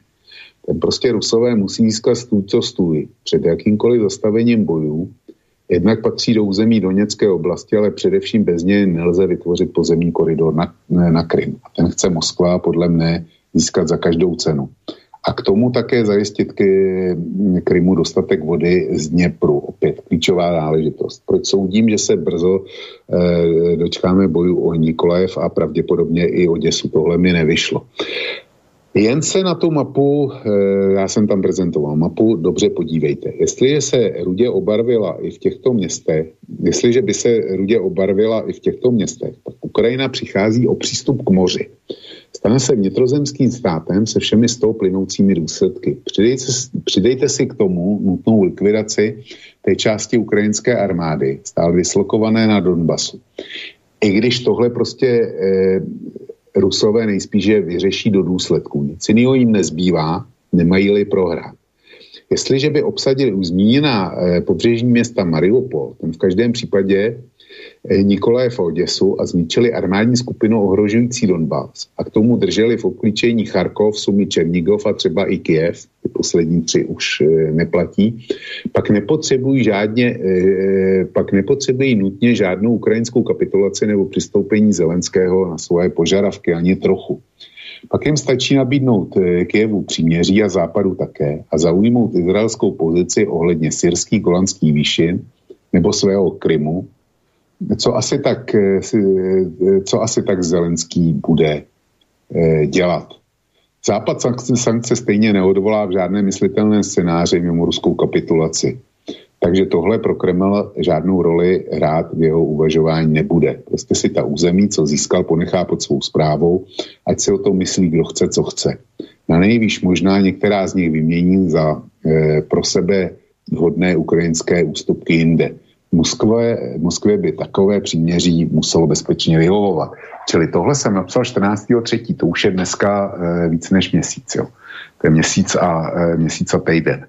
A já to vidím, já to vidím pořád stejně. Notabene určitě si četl e, vystoupení jednoho z ruských generálů, ano, který ano, přesně... Ano, hovorí o tom, že treba tohle, ten juh. Ano. Tohle říká. Jo. Ano. No, takže já říkám furt to samé. No, O, čiže, počkaj, čo som sa ťa pýtal?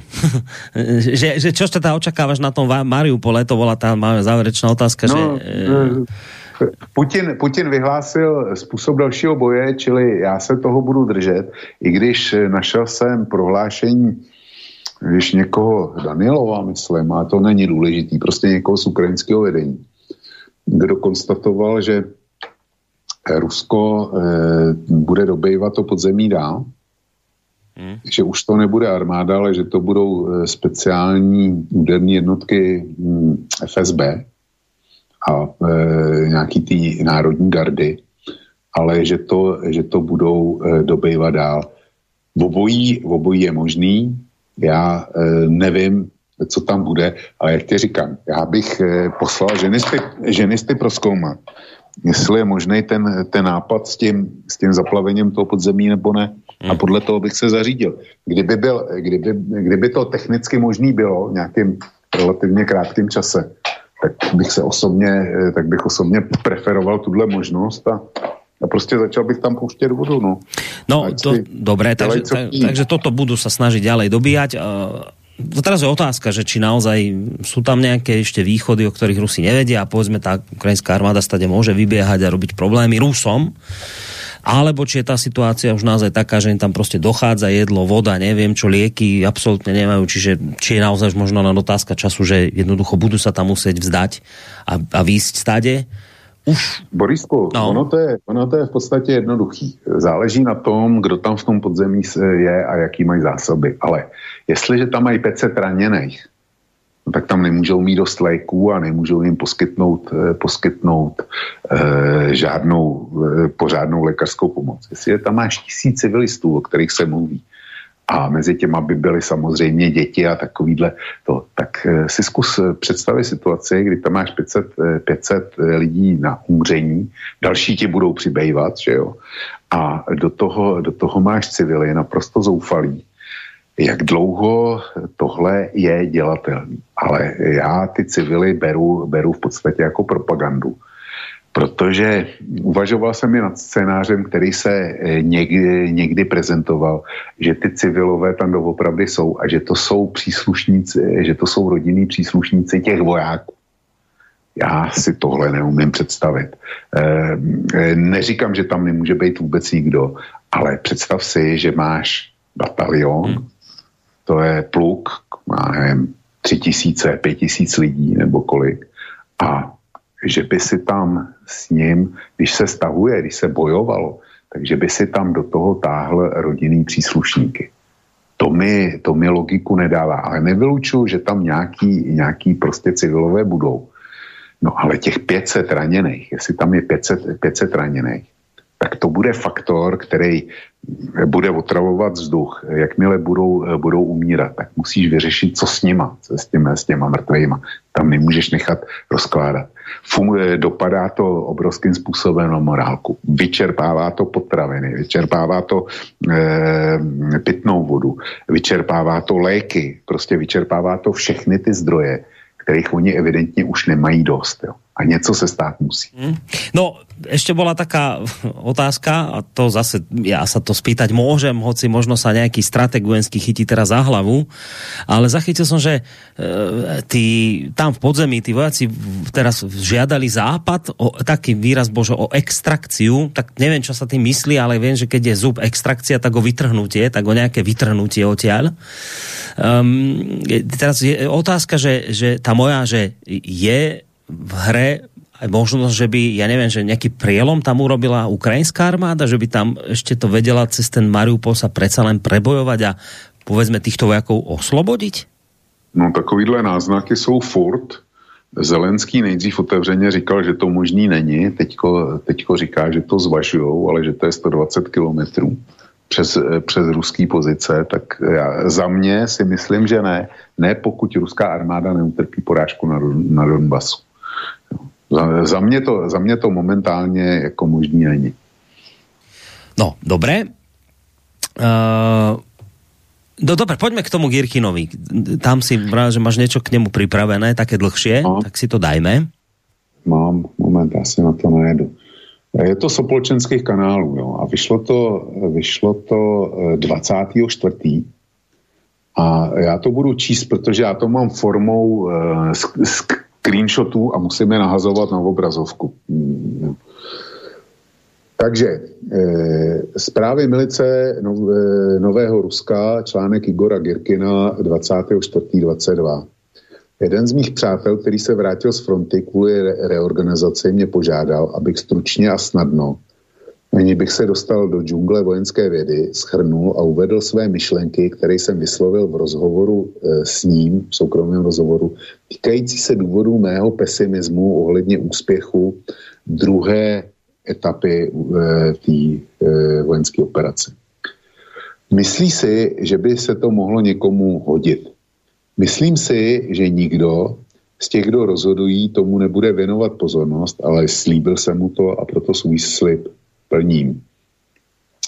Eh, pojďme si tedy eh, stručně zhodnotit eh, současnou situaci. Za prvé, z naší strany uvozovky po úspěšném dokončení první etapy operace, která skončila rozsáhlým ústupem z území Kijevské, Černigovské a Sumské oblasti, dochází k přesunu sil na doněcký sektor fronty. Zřejmě a podle prohlášení politického vedení Ruské federace se právě zde plánuje provedení druhé etapy a vyřešení problému úplného vyčištění eh, Luhenské Doněcké republiky od nepřátelských skupin. Je zřejmé, že se počítá s vytvořením dvou až tří úderných skupin, dostatečných v, po, eh, v počtu, které za soustředěné podpory všech leteckých sil a většiny dělostřelectva semelou nepřátelské ukrajinské síly, které se stále odhadují e, z nějakého důvodu na příliš vysoké a poraz, chceme je porazit v jedné velké bitvě. Za druhé, ze strany ozbrojených sil Ukrajiny plány vedení ozbrojených sil Ruské federace jsou nepříteli dobře známy a nepřítel porážku svého skupení vůbec nepovažuje za nevyhnutelnou. Ozbrojené síly Ukrajiny se naopak hodlají bránit na svých silně opevněných pozicích, opírajících se o dří, e, dříve i nově vytvořené. Eh, velení eh, zbrojených sil Ruské federace jim poskytlo dostatek času vybudovat opevněné uzly v údajných směrech úderu, úderu ruské jednotky, ruských jednotek, ty jsou zřejmé a stačí se podívat do mapy. Klademe si otázku, zaručuje převaha ozbrojených sil eh, Ruské federace v letectví a těžkých zbraních vítězství nad nepřítelem, pro kterého jsou ofenzivní plány zřejmé, připraveným, eh, připraveným eh, k obraně a s vysokou morálkou? Moje odpověď zní ne, není to vůbec zaručen. Eh, proč? Odpovídám. Nadřazenost ozbrojených sil Ruské federace v, letec, v letectvu a dělostřelectvu je velmi relativní, protože nepřítel má dobře vybavenou a početnou vojenskou protivzdušnou obranu, která vážně omezuje akce taktického letectva, které je schopno podporovat své jednotky na bojišti. Nepřítel má výhodu v prostředcích polního a dělostřeleckého průzkumu. E, díky bezpilotním letounům různých tříd a ty jsou dokonce už na úrovni čet. Eh, jejich dělostřelectvo má dobré zbraně a dobře vycvičený personál. A proti četným ruským obrněným vozidlům eh, ozbrojené eh, síly Ukrajiny jsou docela schopné díky opravdu obrovském se bránit, díky opravdu obrovskému množství protitankových zbraní v rukou pěchoty. V podmínkách, kdy budou muset ruští vojáci útočit na jednu městskou aglomeraci za druhou, vystupuje do popředí množství živé síly. Ale v něm ozbrojené síly Ruské federace a ozbrojené síly e, obou republik bohužel nemají žádnou vážnou výhodu. Předpokládejme, že po překonání první linie ozbrojených sil Ukrajiny, jižně od Iziumu a v oblasti Guliálpole začnou naše jednotky postupovat v konvergujících směrech. E, dokážou se rychle sjednotit v hlubokém týlu ukrajinského seskupení a vytvořit podle klasiků dva obkličovací okruhy, vnější a vnitřní, se zárukou, že nepřítel hned nepro, neprorazí a ne, nevytvoří účastníkům, e, ne, nevytvoří útočníkům vlastní kotle. Němci tohle dělali opakovaně v roce 42 eh, našem jednotkám. Eh, vyjadřuji pochybnosti. Proč? Odpovídám. Protože to vyžaduje hodně jednotek a formací, učených nejen k proražení, ale také k pevnému zabezpečení území. Stejně jako velké množství zásobovacích jednotek. Pokud měl nepřítel málo sil, mohla být ochrana komunikací částečně ignorována, ale ozbrojené síly Ukrajiny díky mobilizacím už mají dost sil, srovnatelný s počtem našich vojáků e, na bojišti. Nepřítel má navíc možnost zkrátit frontovou linii a převést uvolněné síly do ohrožených oblastí. Ruská federace nemá úplnou vzdušnou převahu.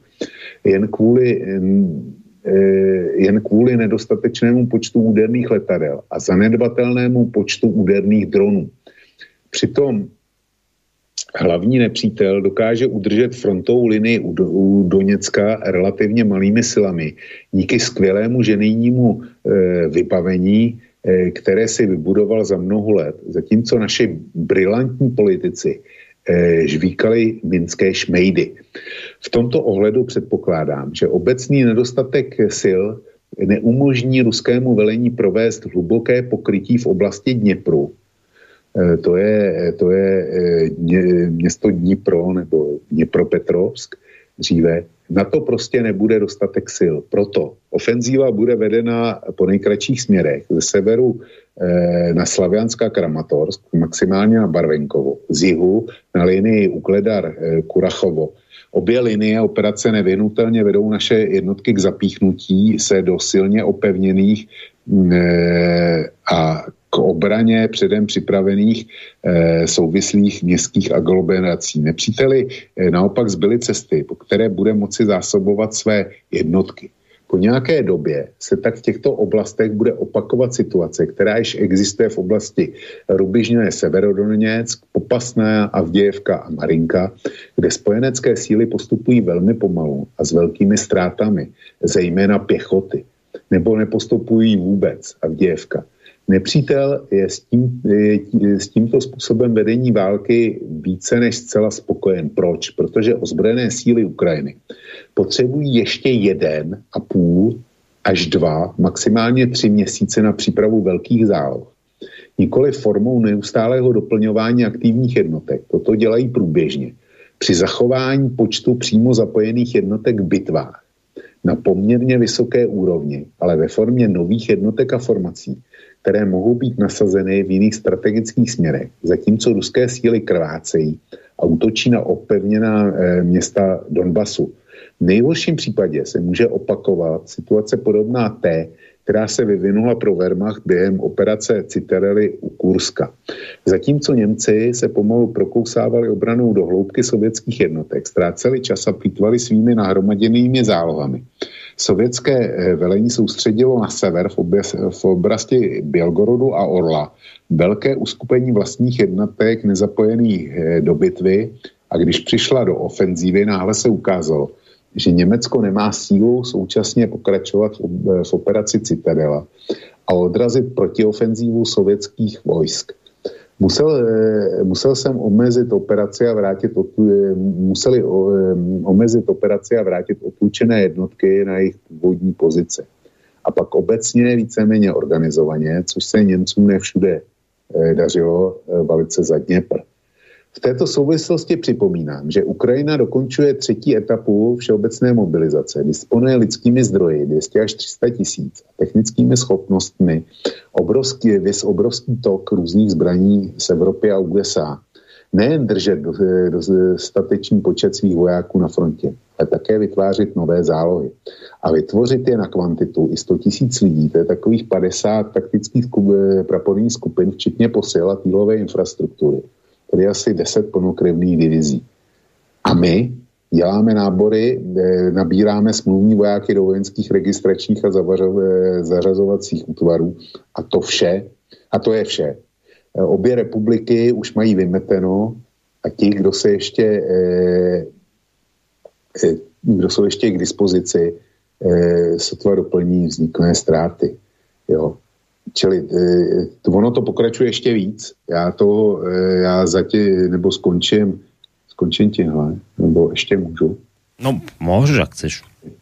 E, jsou, e, sotva budou schopni ztráty kompenzovat. Obecně, jak bude ruské velení schopno za měsíc či dva odrazit koncentraci čerstvých ozbrojených sil Ukrajiny, například na hranici Kurské a Běl, Běl, Bělgorodské oblasti. A pokud přejdou do útoku, jak budou odraženi, konsolidované policejní oddíly nebo oddíly takzvaných alkokozáků. Všichni skuteční kozáci jsou už na frontě, nebo snad regionálními milicemi. E, krajská domobrana, která ještě ani nevznikla. Nikdo, nikdo nic e, jako neříká. Nebo se naše armáda předem dohodla s nepřítelem, že se bude e, ten nepřítel chovat přesně v rámci plánu našeho oslavovaného generálního štábu na první fázi eh, to, eh, při první fázi to nějak nevyšlo, od slova je důležité slovo vůbec, s citelnými ztrátami pro účastníky. A nemyslím si, že ve druhé fázi to bude nějak jinak. Vojáci evidentně nebudou, eh, nebudou fungovat jako, jako mlenky na maso. Takže schrnu to podotýkám. Bez provedení alespoň částečné mobilizace v Ruské federaci provedení eh, hluboké strategické operace na takzvaně, eh, takzvané Ukrajině je nemožná a zároveň extrémně nebezpečná. Musíme se připravit na dlouhou obtížnou válku, která se vyžádá všechny lidské zdroje, které se nyní, eh, kterými se nyní plítvá kvůli vlajce, uvozovka vlajce nad příštím, nad další městskou radou, a všichni víme, jak rychle eh, se vyměnili, eh, se vyměnili vlajky z Kostomel, Bucha a tak dále. Eh, velmi rád bych se ve svých prognózách mýlil ohledně započaté operace, ale pompéznost, s jakou to prezentují, již mnohokrát jak si špatní hedonisté, skrz nas, naskrz falešní řeč, řečníci a průměrnost, to ve mně nevzbuzuje žádný optimismus. Z, ne, z neúspěchu v prvních dvou měsících nebyly vyvozeny žádné závěry. Takže tolik Girky, no. tak jak jsem ho eh, stáhnul z opolčenského webu a jak mi to vyhodil překladač. Já vím, že se to spoustě eh, našich posluchačů nebude ani trochu líbit, to, co, to, co slyšeli. Ale já eh, bych to hodnotil v podstatě počínání ruské armády, tak bych hodnotil úplně stejně. Prostě, že Ukrajina může uhájit svý pozice dokonce i na Donbasu, to, to jako se ukazuje, eh, o popasnou se třeba bojuje už tři týdny. Jo. Rubižný to, byl, eh, to bylo eh, hlášeno, že je obsazený už před 14 dněma a pořád, pořád se o něj bojuje a, ta, a tak dál a tak dál. Takže t, ten postup ruské armády na tom Donbase, hm, ten mě zatím nenaplňuje eh, žádný, žádnou euforii, když to tak řeknu, já si myslím, že především to nenaplňuje euforii eh, Putina a lidi okolo něj, kteří na to vsadili osud, osud Ruska. Ale Rusko nemůže prohrát. Hmm. A pokud, pokud by to dopadlo, jak, jak říká Girky, by dokonce hrozila i porážka. A to, že Kiev ztratil zájem o jakýkoliv diplomatický jednání, tak ukazuje, že se cítí být, být nyní v kramflecích daleko silnější, než dejme tomu v prvním týdnu nebo v druhém týdnu e, té války. Tak e, jako ukazuje, že se nějakým způsobem mění poměr sil a ne ve prospěch Ruské federace. Takže to opravdu může skončit nasazením taktických atomových zbraní. No, ja som teraz zachytil, že sa mainstreame píšu, že toto, čo sa deje teraz na Ukrajine, táto druhá fáza, že to ešte vlastne nie je druhá fáza plnohodnotná, že skôr je to také, ja s tým výrazom nerozumiem vojenským, ale také nejaké to mapovanie terénu zo strany Ruskej federácie, že zistujú, kde je tá obrana ukrajinská ako silná, že toto zatiaľ, čo sa deje, že to nemožno považovať za plnohodnotný útok, že toto aj hovoria nejako tí západní vojenskí analytici, že ten úder ešte plnohodnotný len príde, že toto je také oťukávanie. Skoro neviem, toto som len teda hovorím, ako som to prevzal. No, po tom, čo si prečítal od Girkina, si zároveň ale dodal, že toto sa poslucháčom niektorým páčiť nemusí, ale o to nejde, aby sa tu ľuďom niečo páčilo alebo nepáčilo. My tu nie sme na to, aby sme tu hovorili veci, ktoré sa vám majú páčiť alebo nemajú páčiť. Skrátka, ty si prečítal názor nejakého človeka, ktorý očividne do tej veci vidí, má na to svoj názor, ktorý tu prezentoval. Si na linke, lebo sa mi vidí, že si nám trošku ako keby nevypadol si, počujeme sa, hej? Ne, ne, som hej? Tak ten Girkin proste je nejaký človek, ktorý do toho vidí, má svoj názor. Teraz prečítal si tak, ako, tak, ako to proste on povedal. A teraz, či sa tie jeho slova naplnia, nenaplnia, to je v tejto chvíli vo hviezdach, ale mal to argumentačne nejako podchytené. Človek, ktorý sa do týchto vecí vojenských vyzná, zrejme aj vie, čo tým všetko myslel.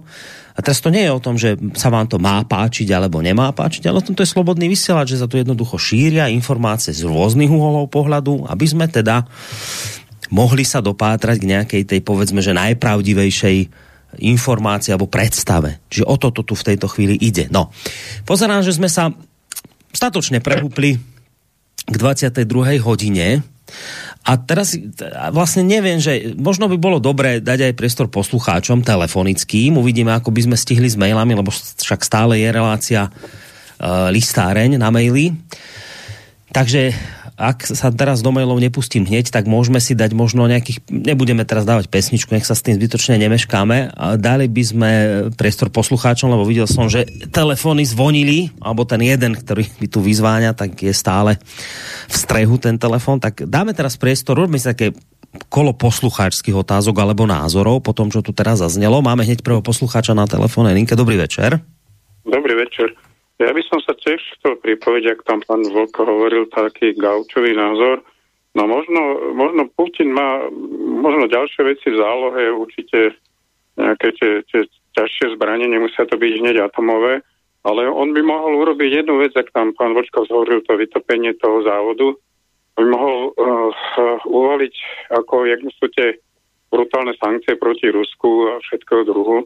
On by mohol uvaliť blokádu na dovoz CNG plynu do, do, do Európy a mohol by urobiť takú akciu, že by hm, oznámil, že vyhodí do povetria jeden CNG tanker, ktorý by vopred upozornil posadku, aby opustila uh, loď, čiže by ho uh, ako nezabil žiadnych ľudí. A ten tanker samozrejme by to uh, nemohol byť uh, ako členský štátov NATO, ale máte rakety Kinjal a Avangard a proste týmto, týmto oným ohňostrom, čo by vznikol, proste by ukázal, že, e, že dobre, že vy tu všetko tlačíte, všetky zbranie celého západného sveta na Ukrajinu, no ale ja tam pár týmto kinžalom vás môžem uh, totálne odblokovať od plynu Európu a prípadne mi zavrel kohútiky. Čiže by to úplne otočil a Európa by bola úplne bezmocná, lebo keby to urobil v medzinárodných vodách, takže by to nebol priamy útok na NATO. A buď by to oni museli adekvátne proti Rusku zautočiť, ak to by mohla byť jadrová vojna.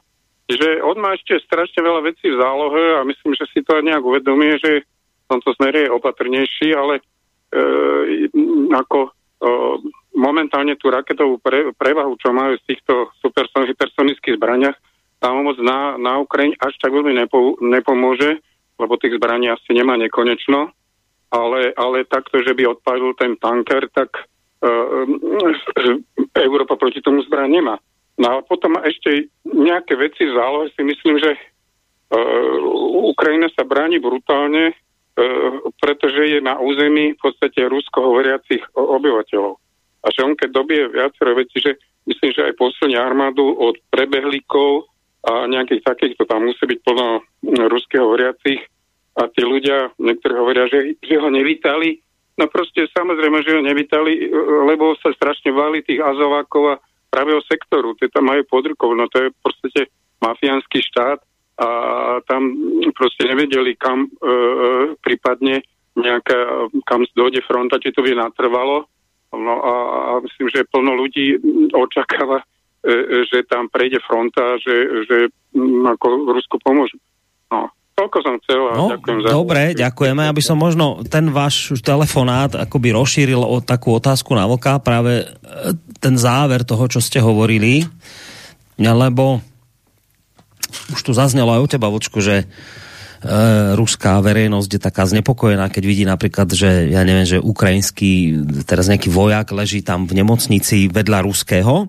A toto sú presne tie veci, ktoré mne tak akoby dá, mne tak to udiera do očí a mi to tak niečo naznačuje, že že Rusko sa v tejto veci nejako tak dosť snaží urobiť akoby ten obraz. A teraz ja neviem, či, či sa snaží robiť ten obraz, alebo to je úprimná snaha, to ja neviem, to ja nehodnotím, lenže mi to tak vychádza, že veľmi sa snaží Moskva o ten obraz, že my nebojujeme proti vám ako vojakom ukrajinským, my sme proste jeden trojediný národ, my, Bielorusi, vy, Ukrajinci, my nebojujeme proti vám. My bojujeme proti, a takto aj hovoril ten Putin, že my bojujeme proti tej, tej verchuške, ktorá vás tu vedie v Kieve že ako keby oni sa snažili proste otočiť tých, ak to tak mám povedať, ako poslucháč naznačuje nejak tých, tie, povedzme tých vojakov na tých dobitých územiach a tých ľudí, ako keby, že, že, že zvrtneme ich názor a postoj, že a povedzme potom tie územia pod, pod vplyvom Ruska, že začnú sa ako keby sami mobilizovať a potom vlastne sami Ukrajinci začnú bojovať proti vlastne tomu svojmu režimu, že mne to trošku tak ako pripadá, že, že ako keby sa o toto hralo zo strany Ruska, že možno toto je tá, taká tá vec, o ktorú mu ide, že, že, že, však, že však vy sami Ukrajinci si uvedomte, že toto, čo tu teraz máte, vám škodí. Hej? Že ako keby tak mi to pripadá zo strany Ruska, že či toto nie je možno ten plán, ktorý by mohol e, akoby tak prekaziť tie plány ukrajinskej strany, že, že možno, že, že samotní Ukrajinci by sa nejako začali búriť. Je toto podľa teba možné? Ten plán určitě takhle byl postavený na začátku. Jo. S tímhle, přesně s tímhle na východní Ukrajině ty levobřežní eh, Putin, eh, Putin a ty lidi okolo něj, který dali po velké eh, invazi, tak přesně s tímhle počítali. Že to obyvatelstvo na ně v podstatě jenom čeká, jak se objeví, takže to bude jako na Krymu. Dneska válčí dva měsíce a já si myslím, že za tu dobu už mohli zjistit, že nic takového nefungovalo na východě Ukrajiny, nefungovalo to v těch ruských, klasických ruských městech. Mariupol, nefungovalo, nefunguje to v Chrkovu, nefungovalo to v Kijevě, v Černigově, v Sumách, prostě, prostě nikde, nikde to, eh, možná v Melitopolu, ale to snad je jediný město. A e, nefungovalo to vůbec nikde a já nevidím důvod, proč by po dvou měsících se to mělo změnit, když to nefunguje od samého začátku, když e, Rusko muselo vyklidit tu severní frontu. To upustili od e, obklíčení Kieva, Černigova, Sum, všude, všude se stáhly. To, tohle Ukrajina prezentuje jako svoje vítězství a e, lidi, lidi to zjevne, zjevne prostě berou. Dobre, ja Takže... to poviem tak, že dobre, beriem do úvahy, že toto kľudne môže byť ruská propaganda, a, a však nehrajme sa na to, že sa nedeje, však obe strany robia vojnovú propagandu, robia. A je to pochopiteľné, vo vojne sa robí propaganda. Zodvihnem telefón, len počkajte na linke. Ale keď sa pozráš na, teraz na tú, dobre, niekto povie ruskú vojnovú propagandu, dobre, ale vidíš na tých videách, ktoré teda, to, to, to ti nedá mainstream, ale sú tie videá, ktoré bežia po telegrame a tak, e, kde tam tí Ukrajinci na tých dobitých územiach, povedzme toho Mariupolu a tak teraz tí ľudia, čo tam to prežili, tí civilisti majú v rukách nejaké ruské vlajky a, a vítajú tie autá, e, tie konvoje ruské a teraz tam rozprávajú a často vidíš tam, kde sa tí Rusi pýtajú tých ľudí, tých civilistov a oni tí, tí civilisti hovoria, že, ale že, že, že ten názov po nás strieľal, že nie, že Rusi, že teraz bolo nejaké video v Japonsku, to malo byť s nejakou, s nejakou mladou slečnou, tiež tam niekde v kryte a teraz ona povie, že ale že nie Rusi po nás ale že my sme z Rozo zistili, že, že naši vlastní po. Vieš? A teraz, že E, že ja neviem, či je to pravda, ja neviem v tejto chvíli, či toto je propaganda, či tie videá sú reálne, alebo sú proste zinscenované, nejaví sa mi to tak dobre, neviem, ale že ak by sa začalo šíriť tá informácia, že to, čo povedzme tí Ukrajinci nevedeli na začiatku vojny počas tej prvej fáze, ale teraz vidia, ak by to bola pravda, že sa dejú takéto veci, že, že ja neviem, že, že, že, že by zažil na vlastnej koži, že vlastní do neho strieľajú, tak si viem predstaviť, že sa tá mienka môže obrátiť, nie? No, Borisku, e, to jsou, já ty videa znám, speciálně tohle, tohle, o kterém jsi mluvil z toho Japonska, to jsem viděl. Ale e, vedle toho máš i v těch e, dobitých městech konkrétně Cherson, jo, tam jsou, tam jsou opakovaně pro ukrajinský manifestace. A ne, ne, není to jenom Cherson. Jo. E, samozřejmě teď jich je míň, s postupem času jich je míň, ale i, i na těch e, dobitých územích jsou prostě pro ukrajinské demonstrace a to, to není žádný fake, to nejde, to nejde svalšovat. A však isté, však preto hovorím o tom, že pozor na také jednostranné veci. Nakoniec to je to, čo kritizoval od samého začiatku Roman Michelko, že pre neho toto nemá význam, čo robil Putin, pretože to nemá politickú bodku, že to, že, že čo spravíte, že čo teraz idete to obyvateľstvo vymeniť, keď sa vám tam bude, a vy by ste čo robili, že keby ste boli na ich mieste, či by ste čo, že nebúrili by ste sa tiež, no. Dobre, poslucháča máme na telefónnej linke, dobrý večer.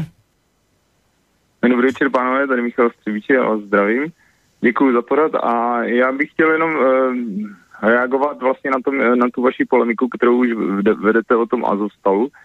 Uh, jestli jste se zamýšleli nad tím, že to může být taky uh, jistá vojenská finta, uh, protože vlastně uh, hovoří západní analytici uh, a vlastně vysloužili vojáci o tom, že ten Kiev, že to nebyl neúspěch, že to byla prostě součást jakési diverze odvedení pozornosti, uh, neboli vojenská finta, kdy vlastně odvedli pozornost na Kiev, což je vlastně získá největší pozornost médií, že jo, hlavní město, a mezi tím si připravovali vlastně eh, ten boj o, o ten o Donbass a, a Luhansk, jo.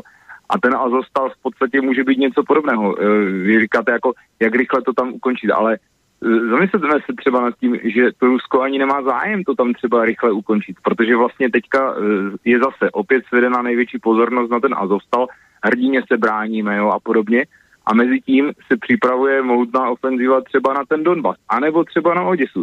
To nikdo nevíme vlastně, co je v plánu. Jo? Jsou, existují vojenské findy a Rusko rozhodně nepojede tak, jak bychom si to my představovali step by step. Teď dobudeme toto, dvojka je tohle, trojka je tohle, toto. Vždycky se udělá nějaká odvedení pozornosti, jako jo, a mezi tím si oni připraví to bojové pole. To znamená, já si myslím, že ten Azostal eh, vůbec není zájem prostě tam dobít. Tam se ví, že jsou prostě že jsou ti vojáci úplně, jako když to řeknu, v něk- někde, protože nemají elektriku, nemají, nemají přístup vody, nemají nic, prostě nemůžou se tam jak dostat. Takže v podstatě Rusku vůbec nezáleží na tom, jak dlouho oni tam budou. A ještě je dobré si uvědomit to, že vlastně v tom Azovstalu jsou dvě až tři armády, které jsou rozdílné a které postupem času nutně podle mě budou muset uh, jít do sebe. Jo? Když si to vezmu, že tam je Azov, který prostě ví, že když, uh, když by se vzdal, tak Rusové si s nima udělají krátký proces. Tam a budou jim, protože oni je mají zmonitorované, budou, si, budou je prostě Eh, budou je ne, že soudit, ale vzhledem k tomu, že to nejsou standardní vojáci, tak nebudou podléhat žádným ženským konvencím a nebude s nima zacházeno jak zajaci, to říkali Rusové. Takže oni si na nich vyřádí prostě a normálně odkráglují. Takže Azov ví, že je mrtev, jako v podstatě teďka. Když to regulární armáda, ta by se chtěla vzdát, ale už z těch, co tam kadirovci, jak oni tam občas někoho si vytáhnou, tak všichni říkají, že ty Azov střílí prostě ty, kteří chtějí složit zbraně. Kdo chce složit zbraně? Hlavně regulární armáda, protože to nejsou úplní pitomci a náckové, jak tam ti. Takže e, Rusové podle mě i čekají, co, co se stane mezi tady těma dvěma frakcema. A ta třetí frakce, jak jsem říkal, ještě to jsou ti zahraniční instruktoři, různí tam, že jsou tam Chorvaté, že jsou tam Britáci, to se ví. A co se stane mezi něma? Protože já si myslím, že klidně může nastat ten, ten obrat, že ta, ty zbytky té regulární armády, pokud už je neodzbrojil Azov, tak se obrátí třeba proti tomu Azovu. Jo, já si myslím, že tam, Rusko opravdu tam nemá kam spěchat a v podstatě si myslím, že jim to vyhovuje, že je na to svedená pozornost, protože mezi tím si připravují nějakou jinou ofenzivu a takové to, jak eh, je teďka v Americe, shaping the battlefield. To znamená, že prostě takové česání toho eh, nebo utváření toho bojového pole, příprava bojového pole. Jo? Takže, takže rozhodně je třeba vždycky se eh, brát podle mě v úvahu to, to by měla být základní teze, že válka se nevede step by step, a tak, jak my si to představujeme, dobydeme toto, pak dobydeme toto. Mm. Ne, jsou různé finty, manévry a podobně. Takže jenom to, to, to, to k zamýšlení. Dobre, no. tak ďakujeme za toto zamyšlení nášmu poslucháčovi. Uh, dáme hneď priestor Vlčkovi. V podstate poslucháč hovorí o takomto niečo, čo sa často spomína mainstream, že, že Rusi sú takí, že maskirovka, že oni fúr niečo tak inak, ako povedia, a fúr niečo, tým, a, a tá maskirovka, to je také niečo typicky ruské.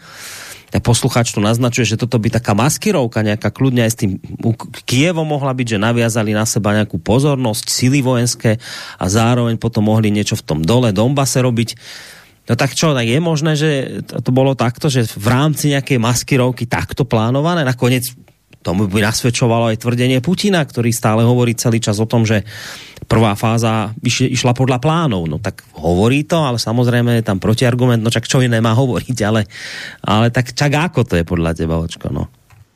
Uh, já s tímhle hodnocením nesouhlasím. Vydal jsem, jedno číslo kosy bylo věnovaný vojenskému hodnocení, kde vyšly tři, tři různé články. Jeden byl z amerických zdrojů, jeden byl eh, z rusko-amerických zdrojů a třetí ten byl z českých zdrojů.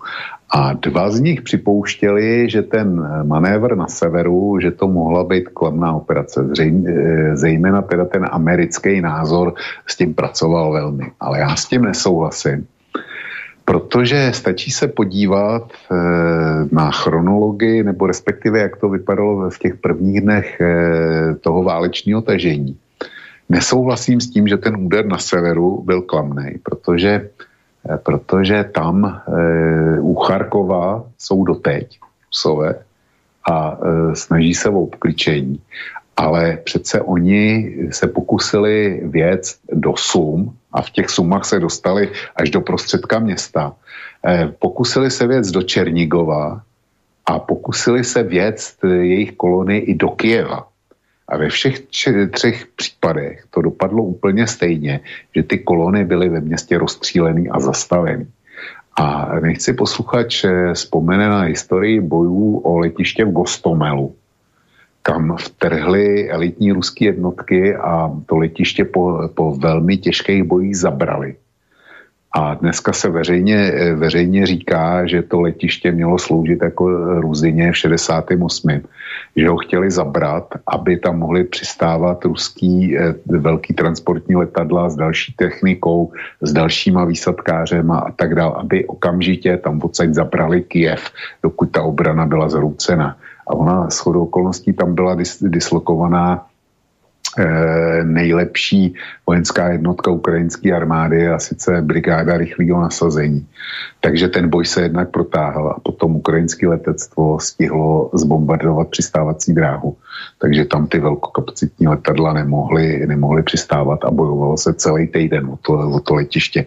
A to nebyl klamný manévr. Tam prostě se počítalo s tím, že eh, ruská armáda přijde a bude se opakovat Krym nepovedlo se.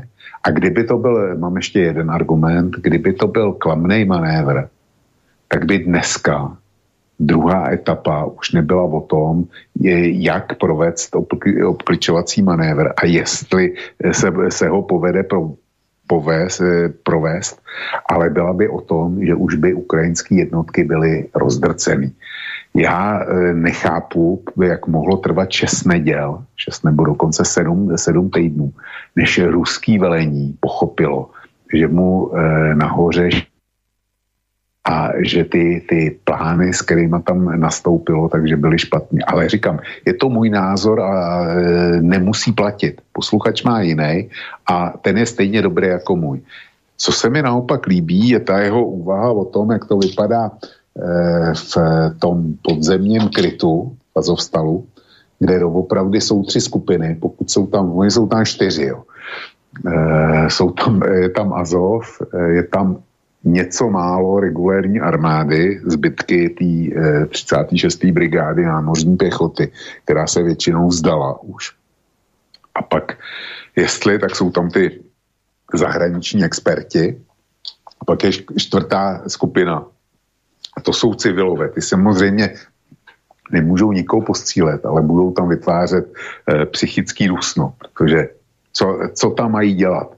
E, někde, kde, kde je tma, Eh, kde je málo vody, málo jídla, kde bude zima, kde eh, bude nebezpečí, kde budou uvidí, jak tam umírají zranění vojáci, tak ty tam budou vytvářet psychický dusno. Tahle myšlenka ta je samozřejmě zajímavá, že by se mohli pustit do vzájemného střetu. Jo, to, to jako, jo, s, tímhle souhlasím.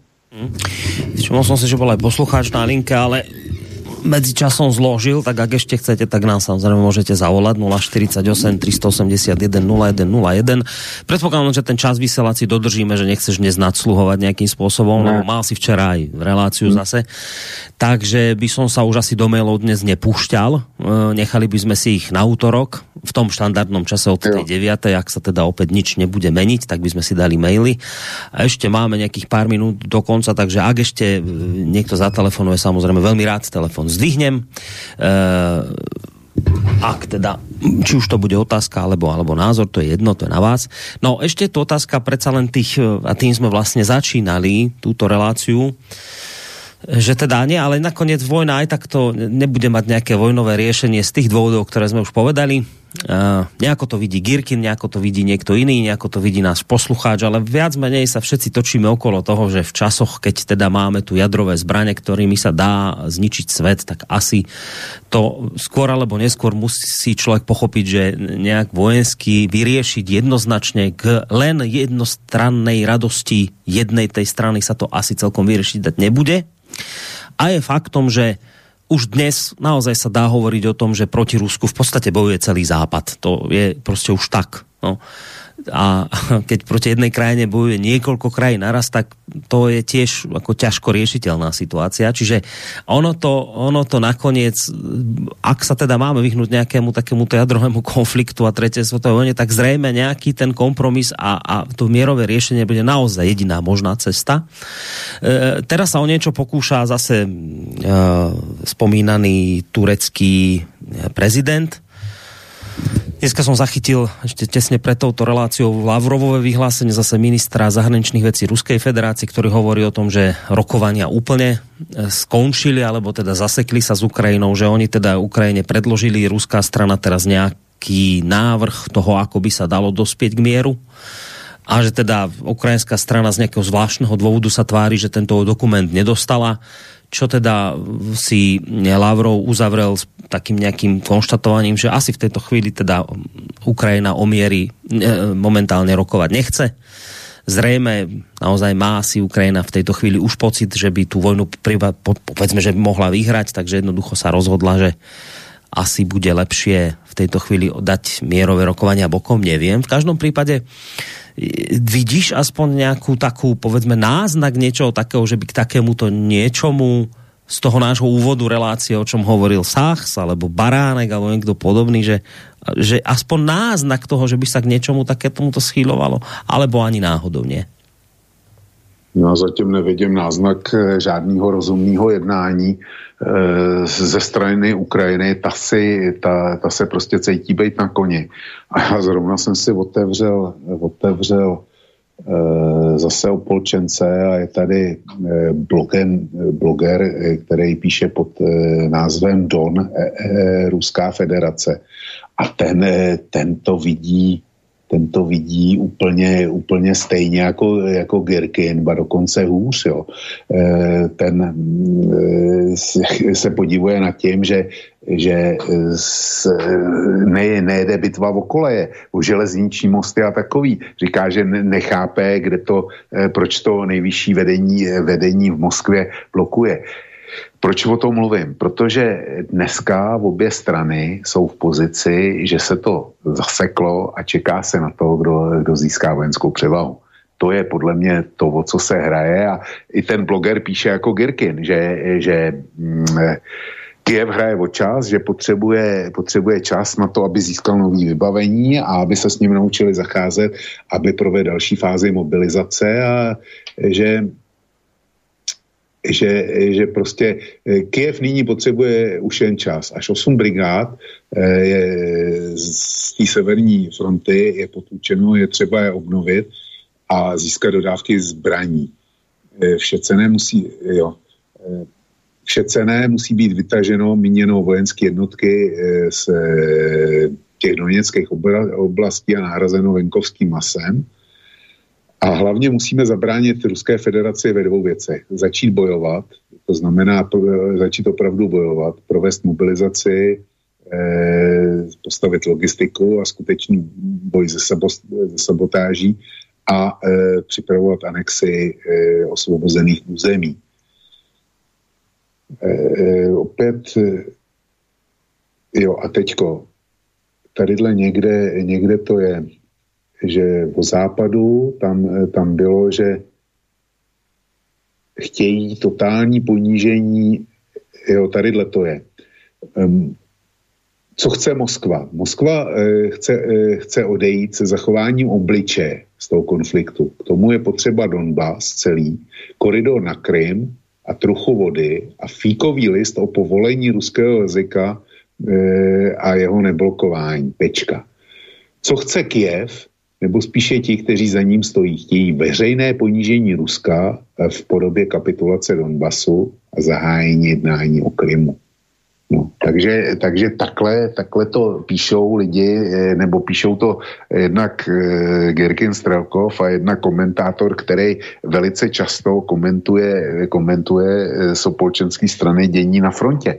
Jo, čili je tam spousta těch, kteří jsou naprosto nespokojení s vedením vojenské operace, s tím, že Rusko to pořád prezentuje jako policejní akci, nikoliv jako plnohodnotnou válku a e, jaksi bez mobilizace a e, prostě války, plnohodnotné války, to asi z ruské strany k výhře, k výhře nepovede. To čekám. No dobré, tak pozerám, že telefon nezvoní, maily síce máme, ale ako som hovoril, nebudem už do toho dnes píchať, necháme si to teda v kompletnom balíčku, aký nám sem priletel to je taká, taká dobrá zase raz 20 mailov, takže tu si presúvame na budúci týždeň e, na útorok v tom štandardnom čase od 9 ráno s dovedkom, ak sa nič meniť nebude, však sledujte náš program, všetko dôležité sa odtiaľ dozviete. No, dve a pol hodiny práve v tejto chvíli odbíja, to je štandardný čas tejto relácie, takže je najvyšší čas sa rozlúčiť Vlčko a popriatí pekný zvyšok víkendu Abo teda piatka a pekný víkend, pokiaľ možno maj sa do počutia. Jo, díky, ale ještě než se no. odpojem, tak mám tady také vyjádření e, Michaila Podolaka, e, vedoucího kanceláře e, Zelenského, jo. Hmm který popisuje ukrajinskou válečnou strategii. Taktika a strategie Ukrajiny je získat více dělostřelectva, těžkých obrněných vozidel, poté zahájit velmi silné protiútoky na ruské skupiny a zahájit protiofenzívu. Eh, ruští vojáci budou chtít přijít eh, z Charkova, Doněcka a Luhenské oblasti a pokusí se vést válku s našimi ozbrojenými silami. Dostanou ránu, ránu do zubu, řekl doslova. Takže Ukrajina eh, opravdu vypadá tak, že ta na kapitulaci, na rozdíl od prvního a druhého týdne, ne kapitulaci, ta na nějaký jednání momentálně vůbec nevypadá. Tím bych skončil. Hmm. Děkuji ti, děkuji ti zase za mm, vedení tohohle pořadu. Jako vždycky mm, přeju, e, především děkuji všem našim posluchačkám a posluchačům za pozornost a přízeň pro hodinu vlka. E, v úterý vyřídíme maily, no a jinak pěkný víkend všem. Těším se příště. Naschledanou. Dobrou tak, noc. Dobrú noc. Vlčko to teda zakladateľ a prevádzkovateľ internetového portálu KOSA, ktorý sa s nami rozlúčil a samozrejme lúčim sa s vami z bansko bystrického štúdia a ja, menujete Bonis Koroni. A dodávam to, čo som už povedal, tieto relácie žiadna slobodnom vysielači nie je o tom, aby niekoho tešila, netešila, ono to nie je o tom, že sa tu máme udržiavať v nejakých bublinkách a niečom podobnom. Tu máme rôzne mm, množstva relácií s rôznymi hostiami, s rôznymi moderátormi a pravidelnými hostiami. A treba si z, toho, z tej pestrej palety proste povyberať. A čím máte akoby viac tých rôznych názorov, tak potom sa dá podľa mňa o to lepšie dopracovať k nejakej, povedzme, tej naozaj, pokiaľ možno čo najpravdivejšej informácií. Ehm, máme tu reláciu Kasus Belli, ktorú vysielajú vysiela zostava ľudí, ktorí týmto veciam vojenským rozumejú, žijú tým a baví ich to. Oni majú v mnohých ohľadoch zrejme iný názor, aký zaznel dnes. Vlk má ten názor, ktorý dnes prezentoval, ani nie tak svoj, ako možno skôr názory, ktoré pozbieral na internete práve z tých opolčeneckých zdrojov. Čiže je dobré, že tu znie aj taký názor, aj hen taký názor, že je to tu pestré. No. S týmto sa lúčim s vami. O tomto je slobodný vysielač a o tomto bude slobodný vysielač naďalej do momentu, kým bude. Majte sa pekne. Pekný piatok ešte, aj keď už nám ostáva len nejaká polhodinka do jeho záveru, alebo hodina a pol, vlastne ešte len pol jedenáste, takže hodina a pol. No a potom samozrejme pekný víkend. Majte sa pekne, do počutia. Táto relácia vznikla za podpory dobrovoľných príspevkov našich poslucháčov.